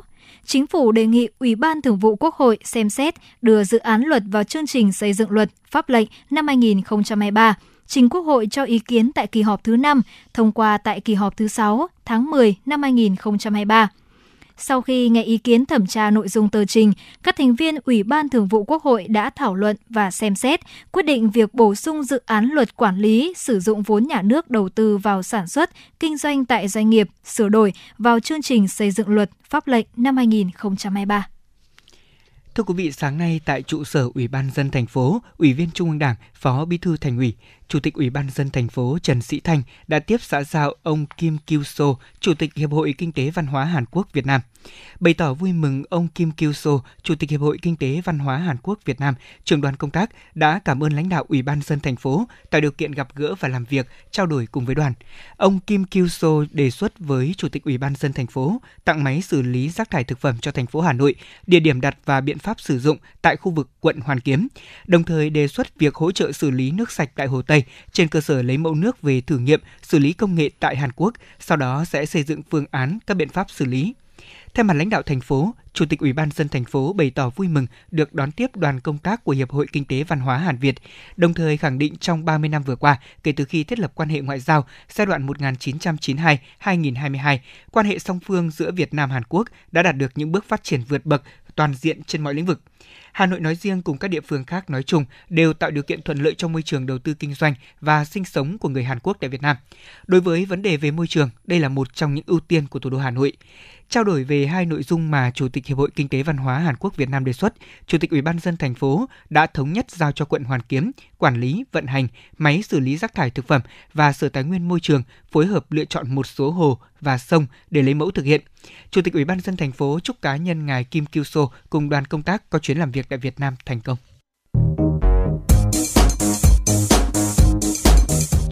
Số hiệu FM96 đang chuẩn bị nâng độ cao. Quý khách hãy thắt dây an toàn, sẵn sàng trải nghiệm những cung bậc cảm xúc cùng FM96. Quý thính giả thân mến, giáo dục đào tạo và khoa học công nghệ được Đảng và Nhà nước coi là quốc sách hàng đầu, là một trong ba đột phá chiến lược để cung cấp nguồn nhân lực chất lượng cao, phục vụ phát triển kinh tế xã hội của đất nước, trước mắt cũng như lâu dài. Đổi mới và phát triển giáo dục đại học là khâu, là phần quan trọng của nhiệm vụ quan trọng hàng đầu đó. Tự chủ đại học như một cuộc cách mạng để thực hiện đổi mới căn bản và toàn diện giáo dục đại học. Mời quý thính giả cùng đến với phóng sự sau để hiểu thêm về những ý nghĩa mà tự chủ đại học mang lại cho giáo dục đại học Việt Nam. Là một đột phá chiến lược được kỳ vọng sẽ tạo nên cuộc cách mạng toàn diện cho giáo dục đại học. Đến nay, tự chủ đại học ở nước ta đã đạt một số kết quả đáng khích lệ, tạo bước chuyển biến tích cực cả về nhận thức lẫn công tác tổ chức thực hiện – theo đó, cơ quan quản lý nhà nước đã thể hiện quyết tâm trong đẩy mạnh tự chủ, tiến hành xây dựng hệ thống văn bản triển khai tự chủ theo tinh thần của luật số 34 năm 2018, xây dựng được một số mô hình tự chủ hiệu quả, tạo tiền đề để triển khai sâu rộng trên toàn hệ thống. Đến nay, đã có 142 trong tổng số 232 trường đại học đủ điều kiện tự chủ theo quy định của luật giáo dục đại học được sửa đổi bổ sung năm 2018. Thứ trưởng Bộ Giáo dục và Đào tạo Hoàng Minh Sơn khẳng định, thành công lớn nhất của tự chủ đại học là là thay đổi tư duy nhận thức hành động, nhất là trong quản trị đại học của các nhà trường. Thay đổi từ cái tư duy, cách thức quản lý nhà nước tới việc quản lý, quản trị một nhà trường, phân bổ các nguồn lực cũng như là phát huy các cái nguồn lực làm thay đổi cái cách nghĩ, cách cung cấp những dịch vụ giáo dục đào tạo tới người học. Đó là những cái thay đổi rất quan trọng. Từ những cái thay đổi đó thì dẫn tới các trường thu được cái nguồn lực tốt hơn, có cái năng lực cạnh tranh tốt hơn ở trong hệ thống và cuối cùng quan trọng nhất ấy là cung cấp được những cái chất lượng đào tạo tốt hơn cho người học, cũng như là cung cấp những sản phẩm, kết quả nghiên cứu để phục vụ cộng đồng. Trong mấy năm thực hiện luật sửa đổi bổ sung một số điều của luật giáo dục đại học, nhiều cơ sở giáo dục đại học đã và đang chuyển đổi dần cơ chế, từng bước thực hiện các quyền chủ động của mình. Từ thời điểm được giao thí điểm tự chủ, các trường từng bước hình thành cơ cấu nhân lực phù hợp, đưa ra chính sách cạnh tranh, thu hút giảng viên giỏi chuyên môn và khả năng nghiên cứu khoa học. Tỷ lệ giảng viên trình độ tiến sĩ ngày một tăng từ 25% năm 2018 lên trên 31% năm 2021. Số bài báo quốc tế của các cơ sở giáo dục năm sau tăng hơn năm trước. Một số cơ sở giáo dục đại học đã gặt hái được thành công thông qua kết quả về xếp hạng đại học ở các tổ chức xếp hạng uy tín trên thế giới. Về tài chính, 32,76% trường đại học tự bảo đảm chi thường xuyên và chi đầu tư. 13,79% số lượng trường tự bảo đảm chi thường xuyên. Đánh giá chung về nâng cao năng lực tài chính của các trường tự chủ, Bộ Giáo dục và Đào tạo cho biết, từ 2018 đến 2021, tổng thu của các trường này đa phần tăng lên, tổng thu ngoài ngân sách nhà nước cấp chi thường xuyên cũng tăng thêm. Đặc biệt, thu nhập bình quân của giảng viên và cán bộ quản lý tăng mạnh, tăng 20,8% với giảng viên và 18,7% với cán bộ quản lý là hiệu trưởng một trong số các trường được thí điểm tự chủ từ năm 2014 theo nghị quyết 77 của chính phủ, ông Phạm Hồng Trương, hiệu trưởng trường Đại học Kinh tế Quốc dân cho biết. Tự chủ cái thành công lớn nhất nó cho phép nhà trường phát huy được cái năng lực sáng tạo, cái khả năng của đội ngũ cán bộ, đặc biệt là đội ngũ cán bộ giảng viên. Khi mà họ có môi trường làm việc ờ, tốt, tự chủ được thì họ có điều kiện để phát huy tất cả những cái năng lực sẵn có của mình cái đó thể hiện qua chất lượng đào tạo, thể hiện qua các cái ngành học mới, qua các cái môn học mới. Rồi nhà trường có cái điều kiện để tham gia vào các kiểm định quốc tế, rồi xếp hạng quốc tế. Thì tất cả những cái đó nó tạo ra một cái uy tín, một cái vị thế và giảng viên của trường thì tiếp cận được nhiều hơn. Với những cái ờ, chuẩn mực quốc tế, sinh viên thì cũng tiếp cận được tốt hơn với các cái điều kiện học tập theo chuẩn mực của khu vực quốc tế. Kết quả khảo sát của Bộ Giáo dục và Đào tạo với các trường cho thấy tác động mạnh nhất của tự chủ đại học tại các trường là tự chủ trong lĩnh vực tuyển sinh đào tạo, sau đó đến lĩnh vực khoa học công nghệ, tổ chức và phát triển đội ngũ nhân lực. Chia sẻ với kinh nghiệm triển khai tự chủ đại học, hiệu trưởng trường Đại học Bách khoa Hà Nội Huỳnh Quyết Thắng cho rằng, cùng với các cơ chế chính sách, vấn đề quan trọng nhất là nhân lực để thực hiện tự chủ. Làm thế nào để khơi dậy được cái sự sáng tạo, khơi dậy được cái khát vọng của các thầy trong vấn đề nghiên cứu và đào tạo và qua đó thì các thầy sẽ tâm huyết với công việc và có cái thu nhập ổn định thì lúc đó là cái quan trọng nhất. Bài học của Bách khoa Hà Nội là cái sự đồng thuận của cán bộ khơi dậy cái khả năng sáng tạo, nghiên cứu của các thầy trong công việc luôn luôn hợp tác quốc tế tốt, luôn luôn hợp tác doanh nghiệp tốt và từ đó là có những ờ, nghiên cứu, có những bài giảng cuốn hút được các em sinh viên, qua đó là đẩy mạnh toàn bộ cái hoạt động nghiên cứu, đào tạo và đổi mới sáng tạo của nhà trường. Tuy vậy, các trường đại học cũng chỉ ra một số khó khăn vướng mắc trong thực hiện tự chủ đại học thời gian vừa qua, đó là sự thiếu đồng bộ giữa các luật, hạn chế về phương thức quản lý của cơ quan cấp trên, nguồn kinh phí hạn hẹp, hạn chế trong hoạt động liên kết đào tạo với nước ngoài, hạn chế về phân cấp phân quyền và thực hiện quy chế dân chủ của các trường, khẳng định cơ chế tự chủ là con đường tất yếu cho sự phát triển của các trường đại học. Vì thế các trường đều mong muốn cơ quan quản lý có giải pháp tháo gỡ để thực hiện tự chủ đại học thành công.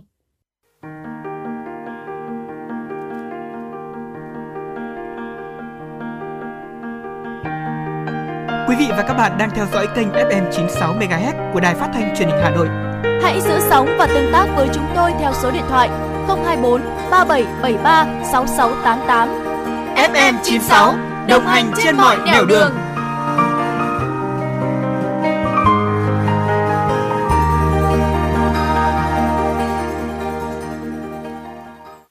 Thưa quý vị thính giả, để tiếp nối chương trình chuyển động Hà Nội chiều sẽ là những thông tin mà phóng viên đã gửi về cho chương trình. Thưa quý vị, từ đầu năm đến nay, gạo là một trong những mặt hàng có giá trị xuất khẩu tăng trưởng mạnh. Theo Bộ Nông nghiệp và Phát triển Nông thôn, 7 tháng của năm 2022, xuất khẩu gạo cả nước đạt 4,19 triệu tấn, tương đương hơn 2 tỷ đô la Mỹ, tăng 20,5% về lượng và 9% giá trị so với cùng kỳ năm 2021. Đây là mức xuất khẩu cao kỷ lục dù thị trường thế giới đang có nhiều biến động. Theo Chủ tịch Hiệp hội Lương thực Việt Nam Nguyễn Ngọc Nam, gạo Việt Nam đã tìm được chỗ đứng ở các thị trường mới, cao cấp như Hoa Kỳ, châu Âu. Đặc biệt, Nhật Bản đã chính thức nhập khẩu 100 tấn gạo ST25 đầu tiên của Việt Nam để bán tại các siêu thị và cửa hàng. Nguồn cung lúa mì ngũ cốc trên thế giới đang khan hiếm, nên nhu cầu nhập khẩu gạo và giá gạo của Việt Nam trên thị trường là rất cao. Hiện tại, các doanh nghiệp đang tận dụng tối đa việc nhu cầu tăng cao từ thị trường để đẩy mạnh xuất khẩu. Giám đốc công ty trách nhiệm hữu hạn sản xuất thương mại Phước Thành 4, tỉnh Vĩnh Long, Nguyễn Văn Thành cho biết, nhu cầu nhập khẩu gạo tại các thị trường vẫn ở mức cao, đặc biệt là thị trường Philippines và Trung Quốc. Gạo Việt Nam đang mở rộng tới nhiều thị trường nên các doanh nghiệp cần tận dụng lợi thế này để gia tăng sản lượng xuất khẩu. Thưa quý vị, với mục tiêu năm 2022 xuất khẩu 6,3 triệu tấn gạo, trị giá 3,3 tỷ đô la Mỹ, thì nhiều chuyên gia nông nghiệp cho rằng xuất khẩu gạo hoàn toàn có thể cán đích và thậm chí là vượt kế hoạch mà Bộ Nông nghiệp Phát triển nông thôn đề ra. Để có thể làm được việc này thì các doanh nghiệp cần khai thác triệt để về lợi thế về giá, về nhu cầu thị trường cũng như là nhóm thị trường. Chủ tịch Hiệp hội Lương thực Việt Nam Nguyễn Ngọc Nam cho rằng cần theo dõi thêm những thông tin biến động của thị trường Philippines, Trung Quốc, Indonesia, Ấn Độ để có chiến lược phù hợp. Ngoài ra thì một số quốc gia châu Âu có yêu cầu rất cao về chỉ số dư lượng thuốc bảo vệ thực vật, thế nên các doanh nghiệp cần lưu ý để tránh ảnh hưởng tới uy tín chung của gạo Việt Nam. Nhằm hỗ trợ doanh nghiệp chủ động phương án xuất khẩu gạo và tận dụng những lợi thế hiện có, Thứ trưởng Bộ Nông nghiệp Phát triển Nông thôn Phùng Đức Tiến cho biết, Bộ sẽ phối hợp chặt chẽ cùng các bộ ngành liên quan cập nhật những diễn biến về thị trường, thường xuyên cung cấp thông tin cho các doanh nghiệp.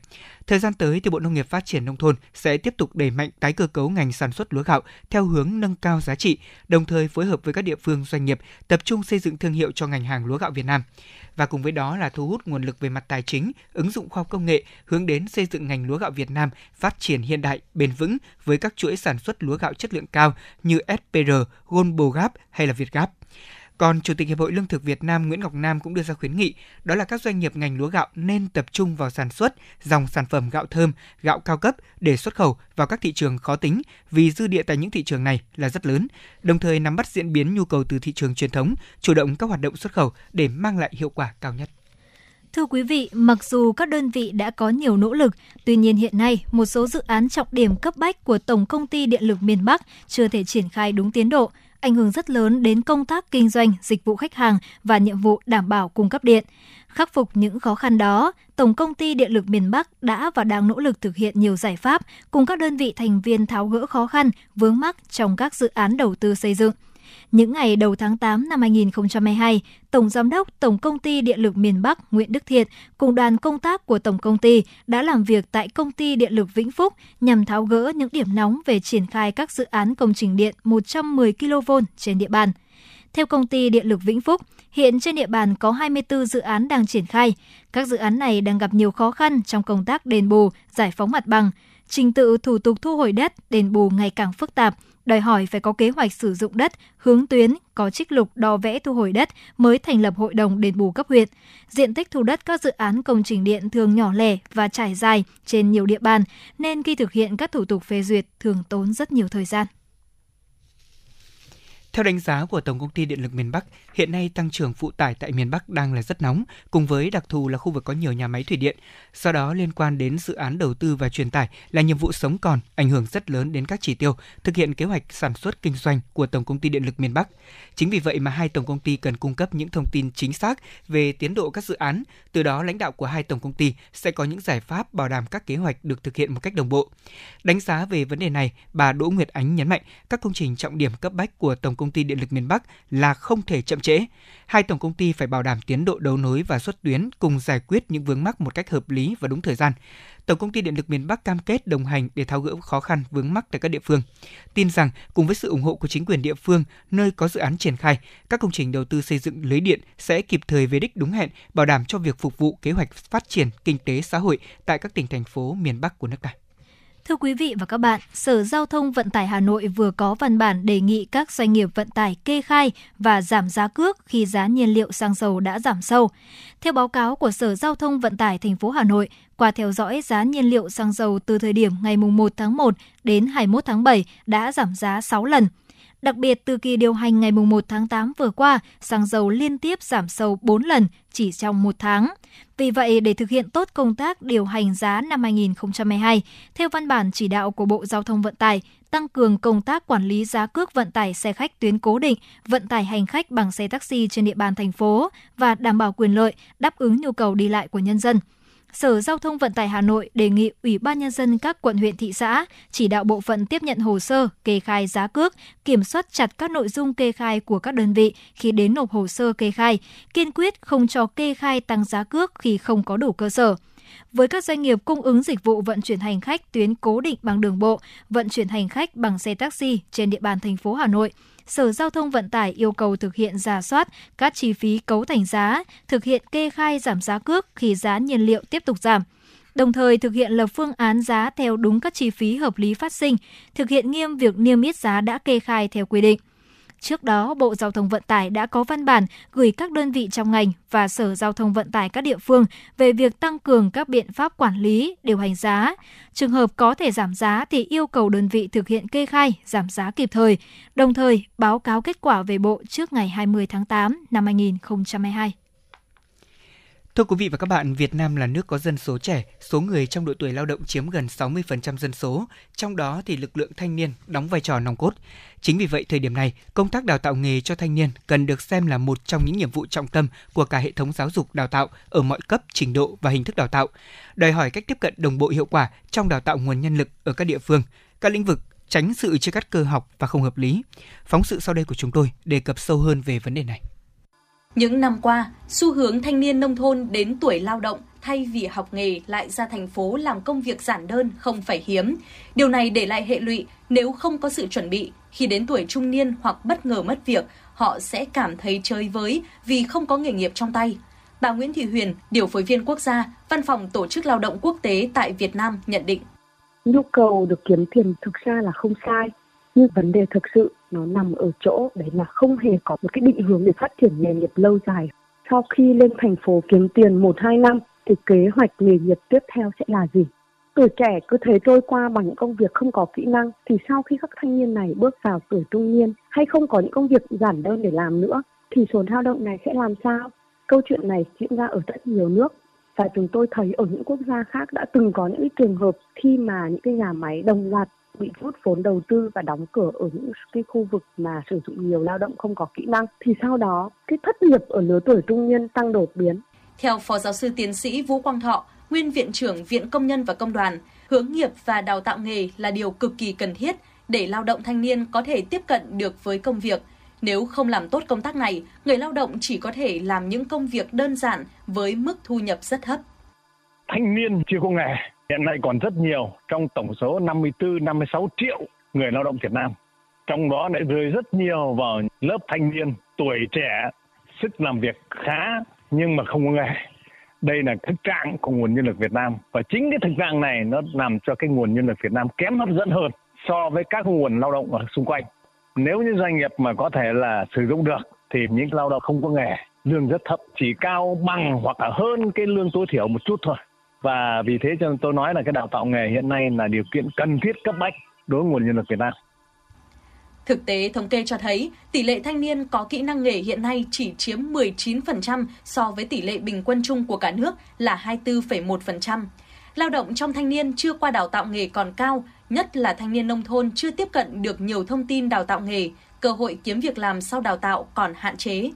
Tại hội thảo về đào tạo nghề cho thanh niên do Ủy ban Văn hóa Giáo dục của Quốc hội tổ chức mới đây, ông Nguyễn Đắc Vinh, chủ nhiệm Ủy ban Văn hóa Giáo dục của Quốc hội cho rằng đang có sự lệch pha trong định hướng đào tạo nghề nghiệp, tư vấn hướng nghiệp giữa hệ thống đào tạo với nhu cầu thực tế về nhân lực của sự phát triển kinh tế xã hội và với nhu cầu, mong muốn của người học, thể hiện ở cơ cấu đào tạo, tình trạng thất nghiệp và cấu trúc nguồn nhân lực. Nhìn nhận ở góc độ kết nối cung cầu lao động, Ông Vũ Quang Thành, Phó Giám đốc Trung tâm Dịch vụ Việc làm Hà Nội cho biết. Doanh nghiệp cũng phàn nàn rất nhiều là sau khi tôi tuyển được người lao động về thì lại cũng mất một thời gian đào tạo, đào tạo lại để người lao động có thể tiếp cận được các vị trí việc làm trong các doanh nghiệp.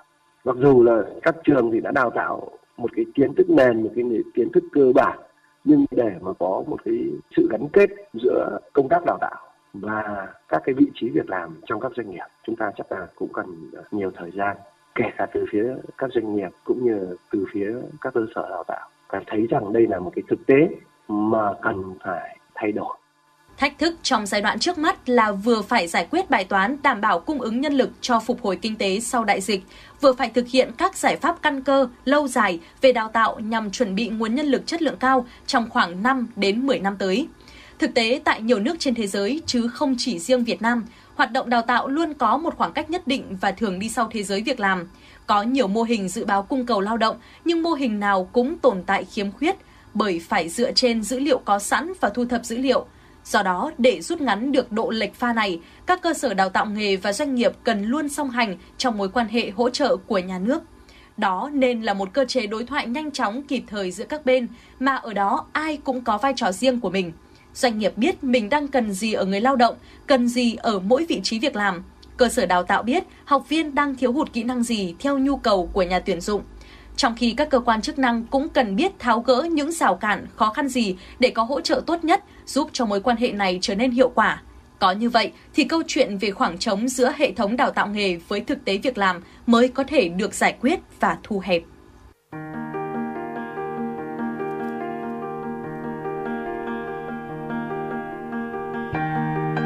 Quý vị và các bạn đang theo dõi kênh FM 96 MHz của đài phát thanh truyền hình Hà Nội.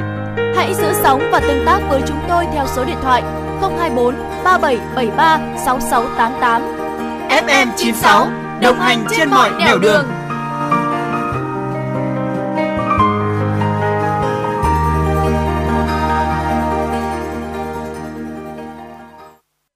Này, cậu định đăng ký học ngành gì đấy? Tớ định học ngôn ngữ Nhật mà chưa biết nên nộp vào trường nào. Thế tiêu chí của cậu là gì? Thì dễ xét tuyển này, thực hành nhiều này, ra trường dễ xin việc. Trường Đại học Nguyễn Trãi là chuẩn luôn. Thế à? Đây là trường tiên phong, đào tạo công dân toàn cầu với đa dạng ngành nghề như công nghệ thông tin, ngôn ngữ Nhật, Hàn Quốc học, Trung Quốc học, quản trị kinh doanh, thiết kế đồ họa, quản trị kinh doanh du lịch. Wow. Mà đặc biệt là ứng dụng 70% thực hành, 30% lý thuyết. Ôi, hợp lý phết nhở. Cậu có định nộp không? Có chứ. Học ở đây còn được đăng ký học chuyển tiếp theo mô hình 2 cộng 2, Ừ. 3 cộng 1 sang các trường đại học của Hàn Quốc, Nhật Bản. Ra trường thì dễ dàng làm việc tại các doanh nghiệp trong và ngoài nước. Xịn chưa? Ôi, háo hức quá. Hot hơn nữa là cơ hội tham gia thực tập hưởng lương tại Nhật Bản, Singapore, Hàn Quốc từ năm thứ hai đại học, chuẩn đầu ra hai ngoại ngữ luôn. Đây chính là mục tiêu của tớ đấy. Tớ sẽ nộp vào Đại học Nguyễn Trãi làm đồng môn với cậu luôn. Trường Đại học Nguyễn Trãi, cơ sở 1 28A Lê Trọng Tấn, Hà Đông, Hà Nội, cơ sở 2 266 Đội Cấn, Ba Đình, Hà Nội, hotline 0981 924 302, website đạihocnguyentrai.edu.vn. Quý thính giả đang nghe chương trình Truyền động Hà Nội chiều, chỉ đạo nội dung Nguyễn Kim Khiêm, chỉ đạo sản xuất Nguyễn Tiến Dũng, đạo diễn và biên tập chương trình Trà My, Thanh Duyên. Thư ký chương trình Kim Dung, MC Hồng Hạnh Lê Thông cùng kỹ thuật viên Bảo Tuấn phối hợp thực hiện. Còn bây giờ mời quý vị và các bạn cùng thưởng thức một giai điệu âm nhạc nhẹ nhàng, ca khúc bản tình ca đầu tiên qua giọng ca của Duy Khoa.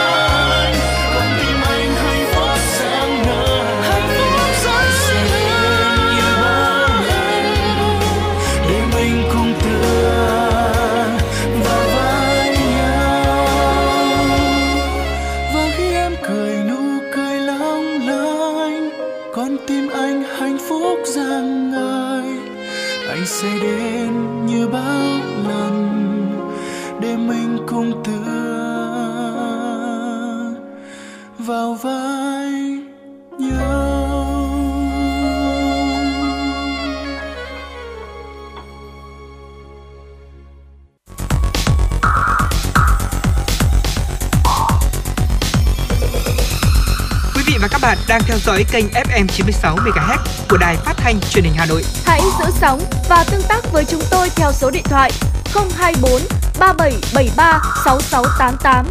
FM 96 đồng hành trên mọi nẻo đường. Quý vị và các bạn thân mến, là nhà giáo về hưu giàu lòng nhân ái, 30 năm vừa qua, gia đình ông bà Vũ Tiến, Vũ Thị Ngọc Oanh đã viết chuyện cổ tích giữa đời thường khi cưu mang và giúp đỡ hàng trăm trẻ em nghèo, mồ côi, không nơi nương tựa, trở thành những người có ích cho xã hội. Gia đình trẻ em mồ côi xa mẹ tại số 13 phố Ngô Văn Sở, phường Trần Hưng Đạo, quận Hoàn Kiếm, Hà Nội từ lâu đã trở thành ngôi nhà chung ấm áp, một mái ấm thứ hai dành cho những trẻ em kém may mắn. Mời quý vị các bạn cùng đến với phóng sự sau đây của chúng tôi để hiểu thêm về những việc làm ý nghĩa và ấm áp tình người của những con người giàu lòng nhân ái này. Bắt đầu từ cái tên tổ bán báo xa mẹ, rồi gia đình trẻ em mồ côi xa mẹ.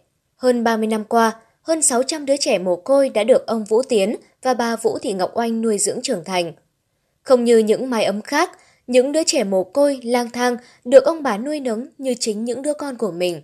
Ai cũng được đi học đầy đủ, được dạy múa, dạy hát, được định hướng nghề nghiệp, trở thành người thiện lương và sống có ích cho xã hội. Hơn 30 năm trước, những đứa trẻ lang thang ở ga Hàng Cỏ, nay là ga Hà Nội, tìm đến quán Hoa Phượng, quán của ông Vũ Tiến và bà Vũ Thị Ngọc Oanh tại địa chỉ số 65 phố Quán Sứ Hà Nội để xin ăn. Dù điều kiện kinh tế ở thời điểm đó không hề khá giả, song cứ có trẻ xin ăn là ông bà cho. Dần dần, số trẻ đến với quán của ông bà ngày một nhiều lên. Nhớ về những năm tháng ấy, bà Vũ Thị Ngọc Oanh không khỏi bồi hồi. À, bây giờ thì tôi không ăn cơm, nên là tôi um, mua bánh mì thì tôi cho mọi người. Và mới đầu chỉ có độ uh, hai ba đứa trẻ nhưng là xong thì cái số lượng nó tăng dần lên theo thời gian. Và khi các cháu có đến đông tôi vẫn cho, vẫn giúp. Ngoài cho ăn ra thì ờ, quần áo của trẻ nó rách rưới thì tôi lại lấy quần áo của con tôi mà lớn rồi không mặc vừa tôi cho. Tôi cho bọn trẻ. Lúc đầu thì chỉ dăm ba cháu xong nó tăng lên. Hàng 8, 9, 10, 15, 17 đứa trẻ. Trẻ nó đến xin lúc nào là tôi cho ăn lúc đó. Cứ thế thành thông lệ, 6 giờ chiều mỗi ngày, những đứa trẻ ấy lại tập trung tại quán Hoa Phượng để ăn cơm. Không chỉ vậy, bà Oanh còn mở lớp học xóa mù chữ cho chúng. Cũng từ những lần xin cho ấy, tình yêu thương của ông bà đối với những đứa trẻ cơ nhỡ ngày một lớn dần và tổ bán báo xa mẹ ra đời. Vậy là từ năm 1989, bà giáo Oanh, một giáo viên về hưu có kinh nghiệm giáo dục trẻ nhỏ, bắt tay cùng chồng trong việc trồng người tại gia. Những ngày đầu mới hình thành, tổ bán báo xa mẹ có khoảng 20 trẻ bụi đời tham gia. Tất cả đều ở độ tuổi từ 12 đến 16 tuổi. Nhưng sau đó, lượng trẻ em lang thang tìm đến, xin gia nhập tổ bán báo mỗi ngày một đông. Có thời điểm lên đến hàng trăm trẻ. Mỗi đứa trẻ có một hoàn cảnh, một tính cách khác nhau. Vì vậy, việc quản lý hoặc đôi khi chỉ là giải quyết những mâu thuẫn giữa những đứa trẻ cũng khiến ông Tiến bảo anh phải đau đầu. Có những đứa hầu như không có ai giáo dục. Nó bật khỏi nhà, nó đi, nó lông bông lang bang trộm cắp. Rồi láo lắm. Và trong số chúng nó không phải lúc nào chúng nó cũng ngoan nó cũng có những đứa hỗn hào với chúng tôi lắm chứ. Nói năng hỗn lão này kia tôi bắt kiểm điểm. Tôi chỉ có phạt bằng là viết kiểm điểm chứ còn tôi không đánh. Tôi phân tích và tôi bắt viết kiểm điểm thế rồi thì cũng có những đứa trẻ hỗn lắm chúng tôi nhưng mà xong rồi nó cũng thấy được, thì nó lại quay trở lại, nó xin lỗi. Và tất đối với tất cả những đứa trẻ này, thì nó chỉ xin lỗi tôi một câu rồi tôi cho qua tôi tha tôi tha lỗi. Mình là sống mà đã nuôi những đứa trẻ nó là con người, cho nên ngay từ ban đầu tôi không đồng ý với ông tiến là vì con người nó phức tạp nó không phải là tĩnh vật Đầu năm 1996, ông bà Tiến Oanh quyết định dừng việc cho trẻ đi bán báo. Thay vào đó, hai ông bà đưa lũ trẻ về ngôi nhà ở Ngô Văn Sở, phường Trần Hưng Đạo, quận Hoàn Kiếm, Hà Nội để nuôi dạy chúng ăn học nên người. Tổ bán báo xa Mẹ được đổi tên thành gia đình nuôi dạy trẻ mồ côi xa Mẹ, có vai trò như một gia đình thay thế, giúp trẻ có cuộc sống ổn định, được yêu thương, được học hành đầy đủ. Thời gian trôi đi, 30 năm qua, hơn 600 đứa trẻ với nhiều hoàn cảnh khác nhau đã được ông bà nuôi nấng bảo ban nên người. Các em không chỉ được học văn hóa mà còn được học hát, chơi nhạc cụ. Lớn hơn một chút thì ông bà cho đi học nghề. Đứa học lái xe, đứa học làm bánh, làm may, mỗi đứa đều có một nghề mưu sinh, đủ trưởng thành và tự lập, có thể tự lo cho bản thân mình. Bởi hơn ai hết, ông Tiến hiểu rằng con đường duy nhất giúp những đứa trẻ bất hạnh vượt lên trên số phận chính là được học hành. Cái việc tôi nuôi dạy các trẻ em nghèo khó của tôi tăng tha không còn là nuôi dạy không đâu. Nếu ai hiểu thế là nhầm. Mà thực tế là tôi đang nuôi và đào tạo ra những công dân lương thiện, có trí tuệ tôi không muốn một trẻ em nào mà nghèo đói, bất hạnh như tôi, cay đắng không muốn một đứa trẻ nào mà gặp lại hoàn cảnh như như tôi cơm không có ăn áo không đủ mặc. Tối nay không biết ngủ ở đâu. Ở cái vỉa hè nào ở cái chợ nào nằm như thế nào nằm bằng cái gì không có, không có. thì cho nên là tôi mục đích nuôi nuôi các cháu 30 năm mà nuôi bằng tiền của tôi. Tôi không xin ai cả. Hiện tại, trong căn nhà ở Ngô Văn Sở, ông Tiến và Bảo Anh vẫn đang nuôi ăn học cho bốn đứa trẻ, Trang, Hồng, Hùng và Tuyền. Cũng như những thế hệ trước đã rời xa mái ấm này, các em vẫn từng ngày được ông bà nuôi nấng dạy dỗ. Trần Hữu Hùng, một đứa trẻ mới 14 tuổi, nhưng đã có tới hơn 8 năm ở với gia đình ông Tiến. Bố bị tâm thần, mẹ mất sớm từ khi Hùng mới 2 tuổi. Em được bà và bác gửi lên nhà ông vì không có điều kiện nuôi dưỡng. Vì vậy, gia đình ông Tiến đã trở thành những người thân của em. Hùng tâm sự. Là ông bà nuôi em ở đây, bọn em được ăn đầy đủ. Ông bà cho đi học, ông bà dạy thêm các kiến thức cho mình hiểu biết hơn. Dạy thêm các kỹ năng sống mà dạy bọn em học đàn, học tập múa, học hát và học cả làm bánh mì. Ở đây thì tốt hơn ở quê bọn em rất là nhiều. Cho đến bây giờ, vợ chồng ông Tiến Bảo Anh vẫn còn nhớ như in từng đứa trẻ mà mình đã cưu mang giúp đỡ.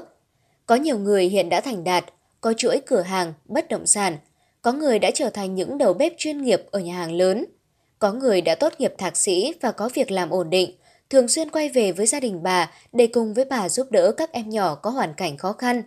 Giờ đây, khi đã bước sang tuổi 80, thành quả tuyệt vời nhất của ông bà là được nhìn thấy những đứa trẻ lớn lên và hạnh phúc. từ năm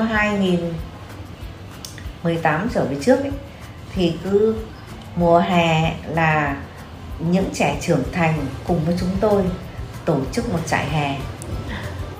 Những trẻ ngày xưa chúng tôi nuôi bây giờ đã có vợ có chồng có con thì cả mang cả vợ con rồi chồng con đi trại hè cùng với chúng tôi và các cháu bé ở đây. Tức là hàng năm là tập trung hai lần. Lần thứ nhất là sau Tết âm lịch vào ngày 16 tháng riêng. Lần thứ hai là vào tháng 6 là cái tháng mà con cái của chúng cũng được nghỉ hè. Các cô các cậu bây giờ lớn lắm 38, 37, 40 ngoài 40 là về đây là sum họp ngày 16 tháng riêng là cái ngày hội của cha mẹ là những trẻ trưởng thành. Mùa hè đi chạy hè phải mấy xe tại vì đông lắm mấy trăm người. Không phải là các anh các chị về đâu còn vợ chồng con cái là về hết đi cùng vui lắm với những đóng góp to lớn năm 2019 bà Vũ Thị Ngọc Oanh đã được Chủ tịch Ủy ban nhân dân thành phố Hà Nội trao tặng danh hiệu Người tốt việc tốt.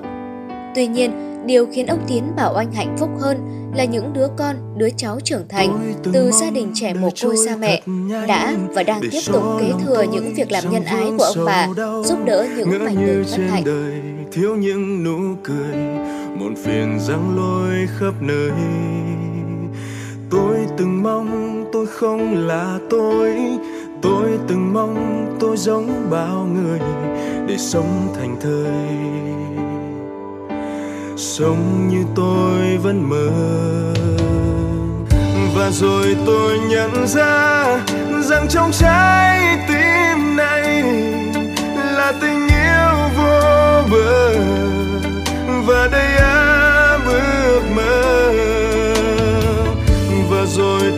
nhận ra rằng những khó khăn này càng làm tôi thêm yêu cuộc đời và thắp sáng niềm tin trong tôi. Và tôi sống như đóa hoa này, tỏa ngát hương thơm cho đời. Sống với nỗi khát khao rằng được hiến dâng cho cuộc đời hôm nay dẫu có gian nan, thì ngày mai là ngày tươi sáng hơn. Tôi sẽ viết nên câu chuyện của cuộc đời.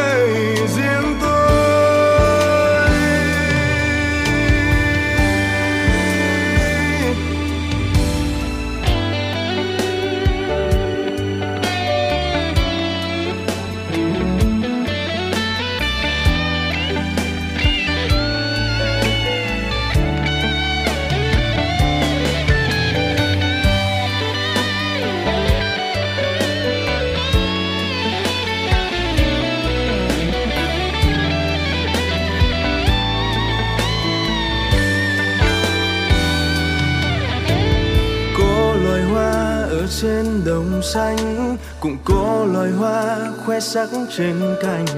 Mỗi loài hoa, mỗi sắc hương. Không là hoa của những buồn lo, tôi là hoa của những nụ cười. Cuộc sống của tôi, yêu biết bao.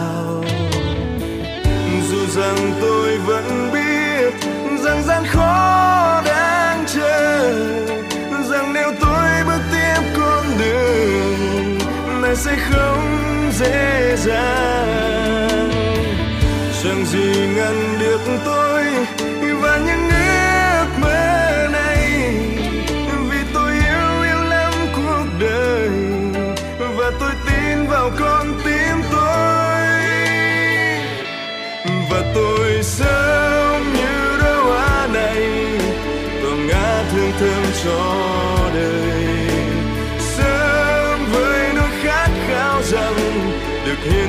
Cho cuộc đời.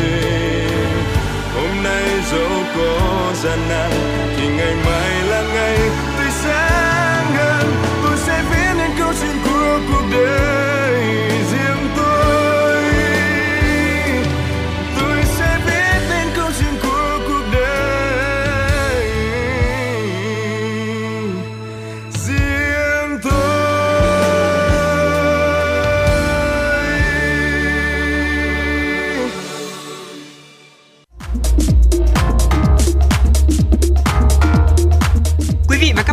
Trên chuyến bay mang số hiệu FM96. Hãy thư giãn, chúng tôi sẽ cùng bạn trên mọi cung đường. Hãy giữ sóng và tương tác với chúng tôi theo số điện thoại 024 3773 6688.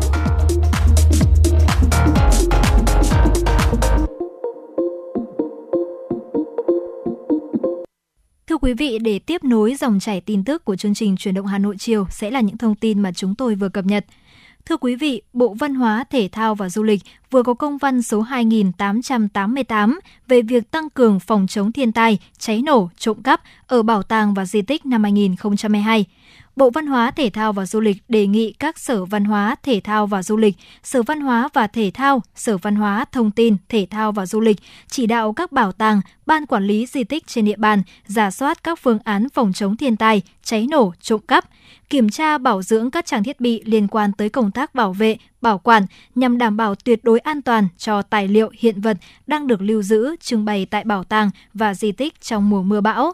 Phân công lãnh đạo trực tại bảo tàng và di tích để đảm bảo việc theo dõi, giám sát và ứng phó kịp thời với các nguy cơ rủi ro, tổ chức các hoạt động tuyên truyền, phổ biến kiến thức về phòng chống thiên tai, cháy nổ, trộm cắp cho đội ngũ viên chức các bảo tàng, ban quản lý di tích, người trực tiếp trông coi di tích và khách tham quan.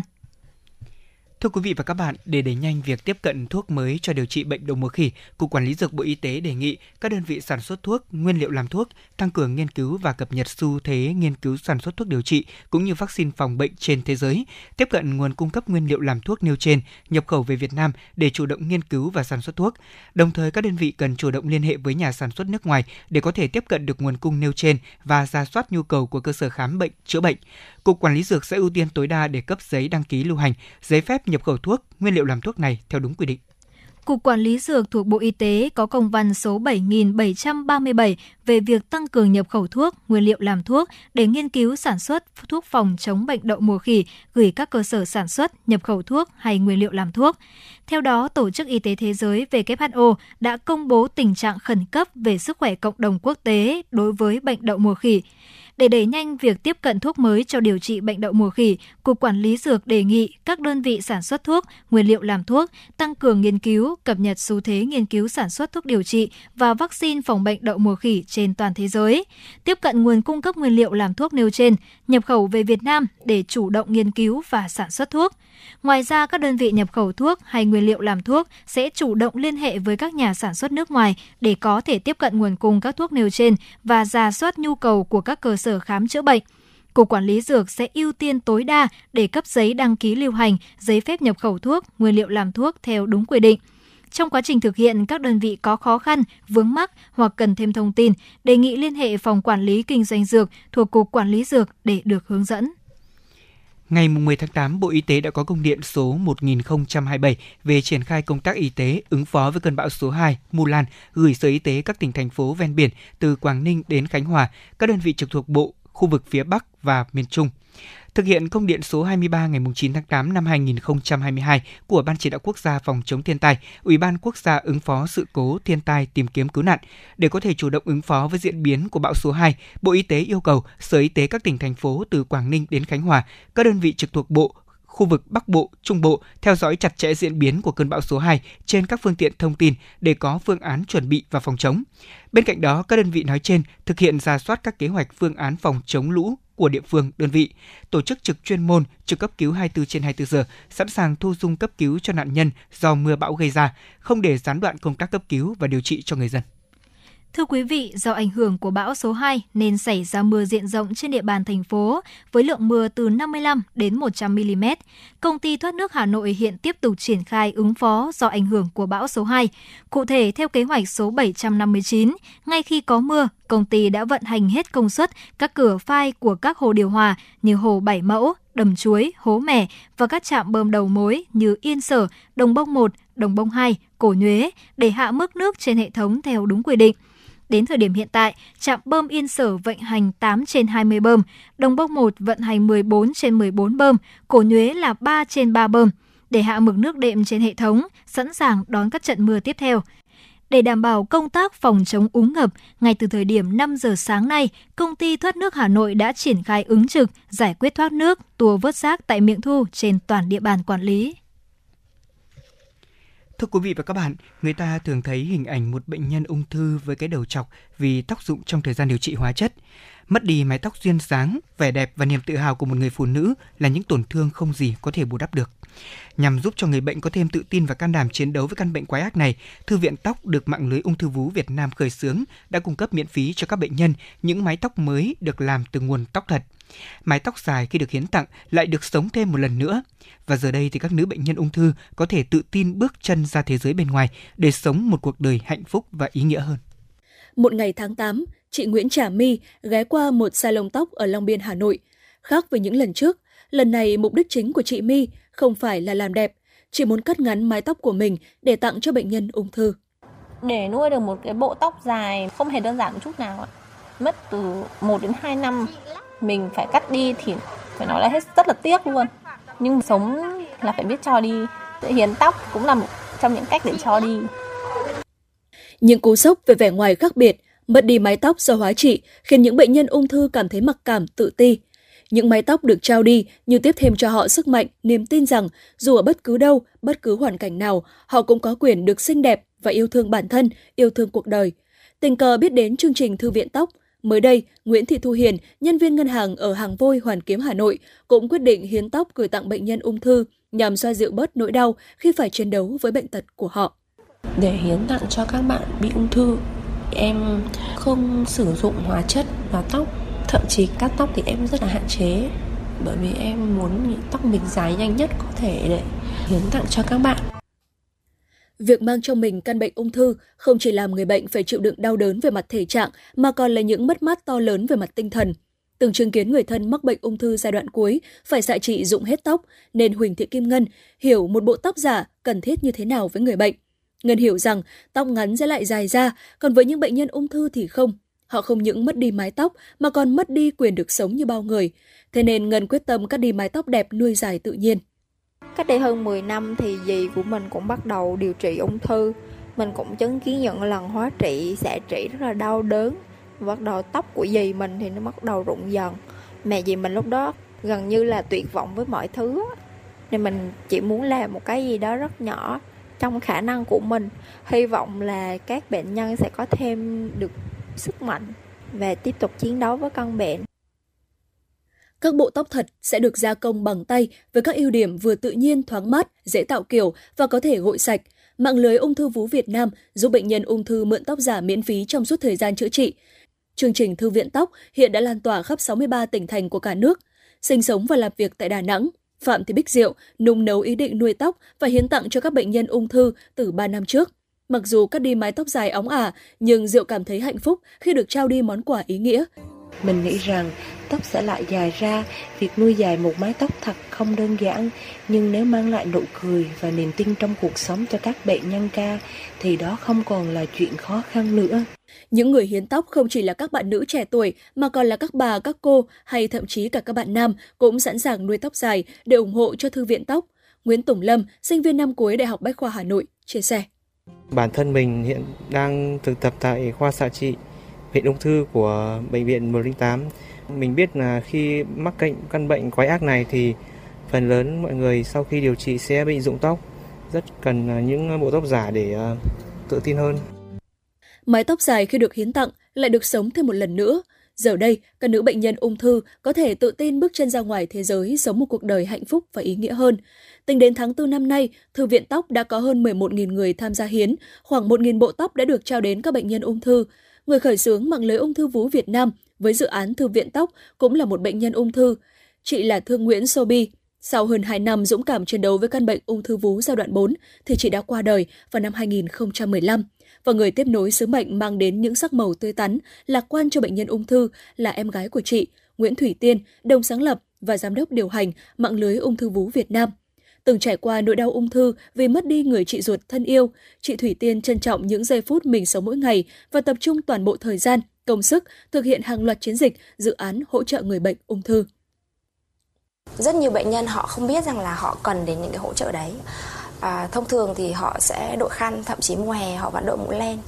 Thậm chí mồ hôi vẫn rơi ào ào nhưng mà họ vẫn chịu đựng. Khi mà mình làm hoạt động này thì chính bản thân những bệnh nhân thấy họ thay đổi trước và sau rất là rõ rệt có những người đã nói rằng là ôi giống như 15 phút nhưng cô đã được đi thẩm mỹ viện. Có những người cười vừa cười vừa khóc. Thực sự những hỗ trợ này đang có hiệu quả. Cho dù họ bị bệnh thì họ vẫn luôn luôn có quyền làm đẹp. Với mỗi bộ tóc thành phẩm, người hiến tóc có thể đặt tên cho chúng là bộ tóc yêu thương, bộ tóc thần kỳ hay bộ tóc chiến thắng. Việc cho đi một mái tóc dài đẹp, biến điều quý giá của mình thành một món quà mang lại niềm vui, tiếp thêm động lực cho những bệnh nhân ung thư thì càng trở nên vô cùng ý nghĩa. Bất cứ khi nào gia công được 50 đến 100 bộ tóc giả, một thư viện tóc sẽ được thành lập tại các bệnh viện, cơ sở y tế có chuyên khoa ung bướu trên cả nước. Khi thành lập thư viện tóc tại các cơ sở bệnh viện, tóc hầu như được mượn hết sau một tuần. Ngoài ra, bệnh nhân ung thư có thể đăng ký mượn tóc qua form đăng ký tại website của mạng lưới ung thư vú Việt Nam. Đến đây thì thời lượng của truyền động Hà Nội chiều hôm nay cũng đã hết, nhưng chúng ta sẽ vẫn luôn được gặp nhau vào khung giờ này hàng ngày trên tần số 96 MHz của Đài Phát thanh và Truyền hình Hà Nội.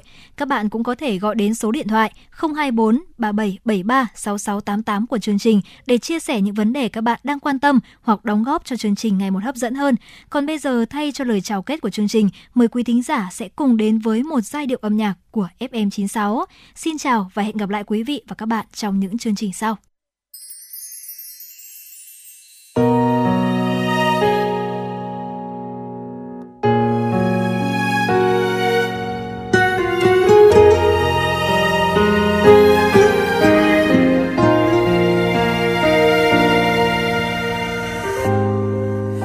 Sẽ mãi bên nhau, chẳng thể cách rời.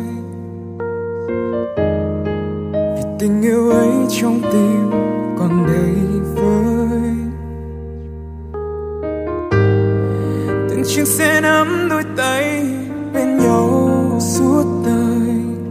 Có đâu nào hay bây giờ đã không còn như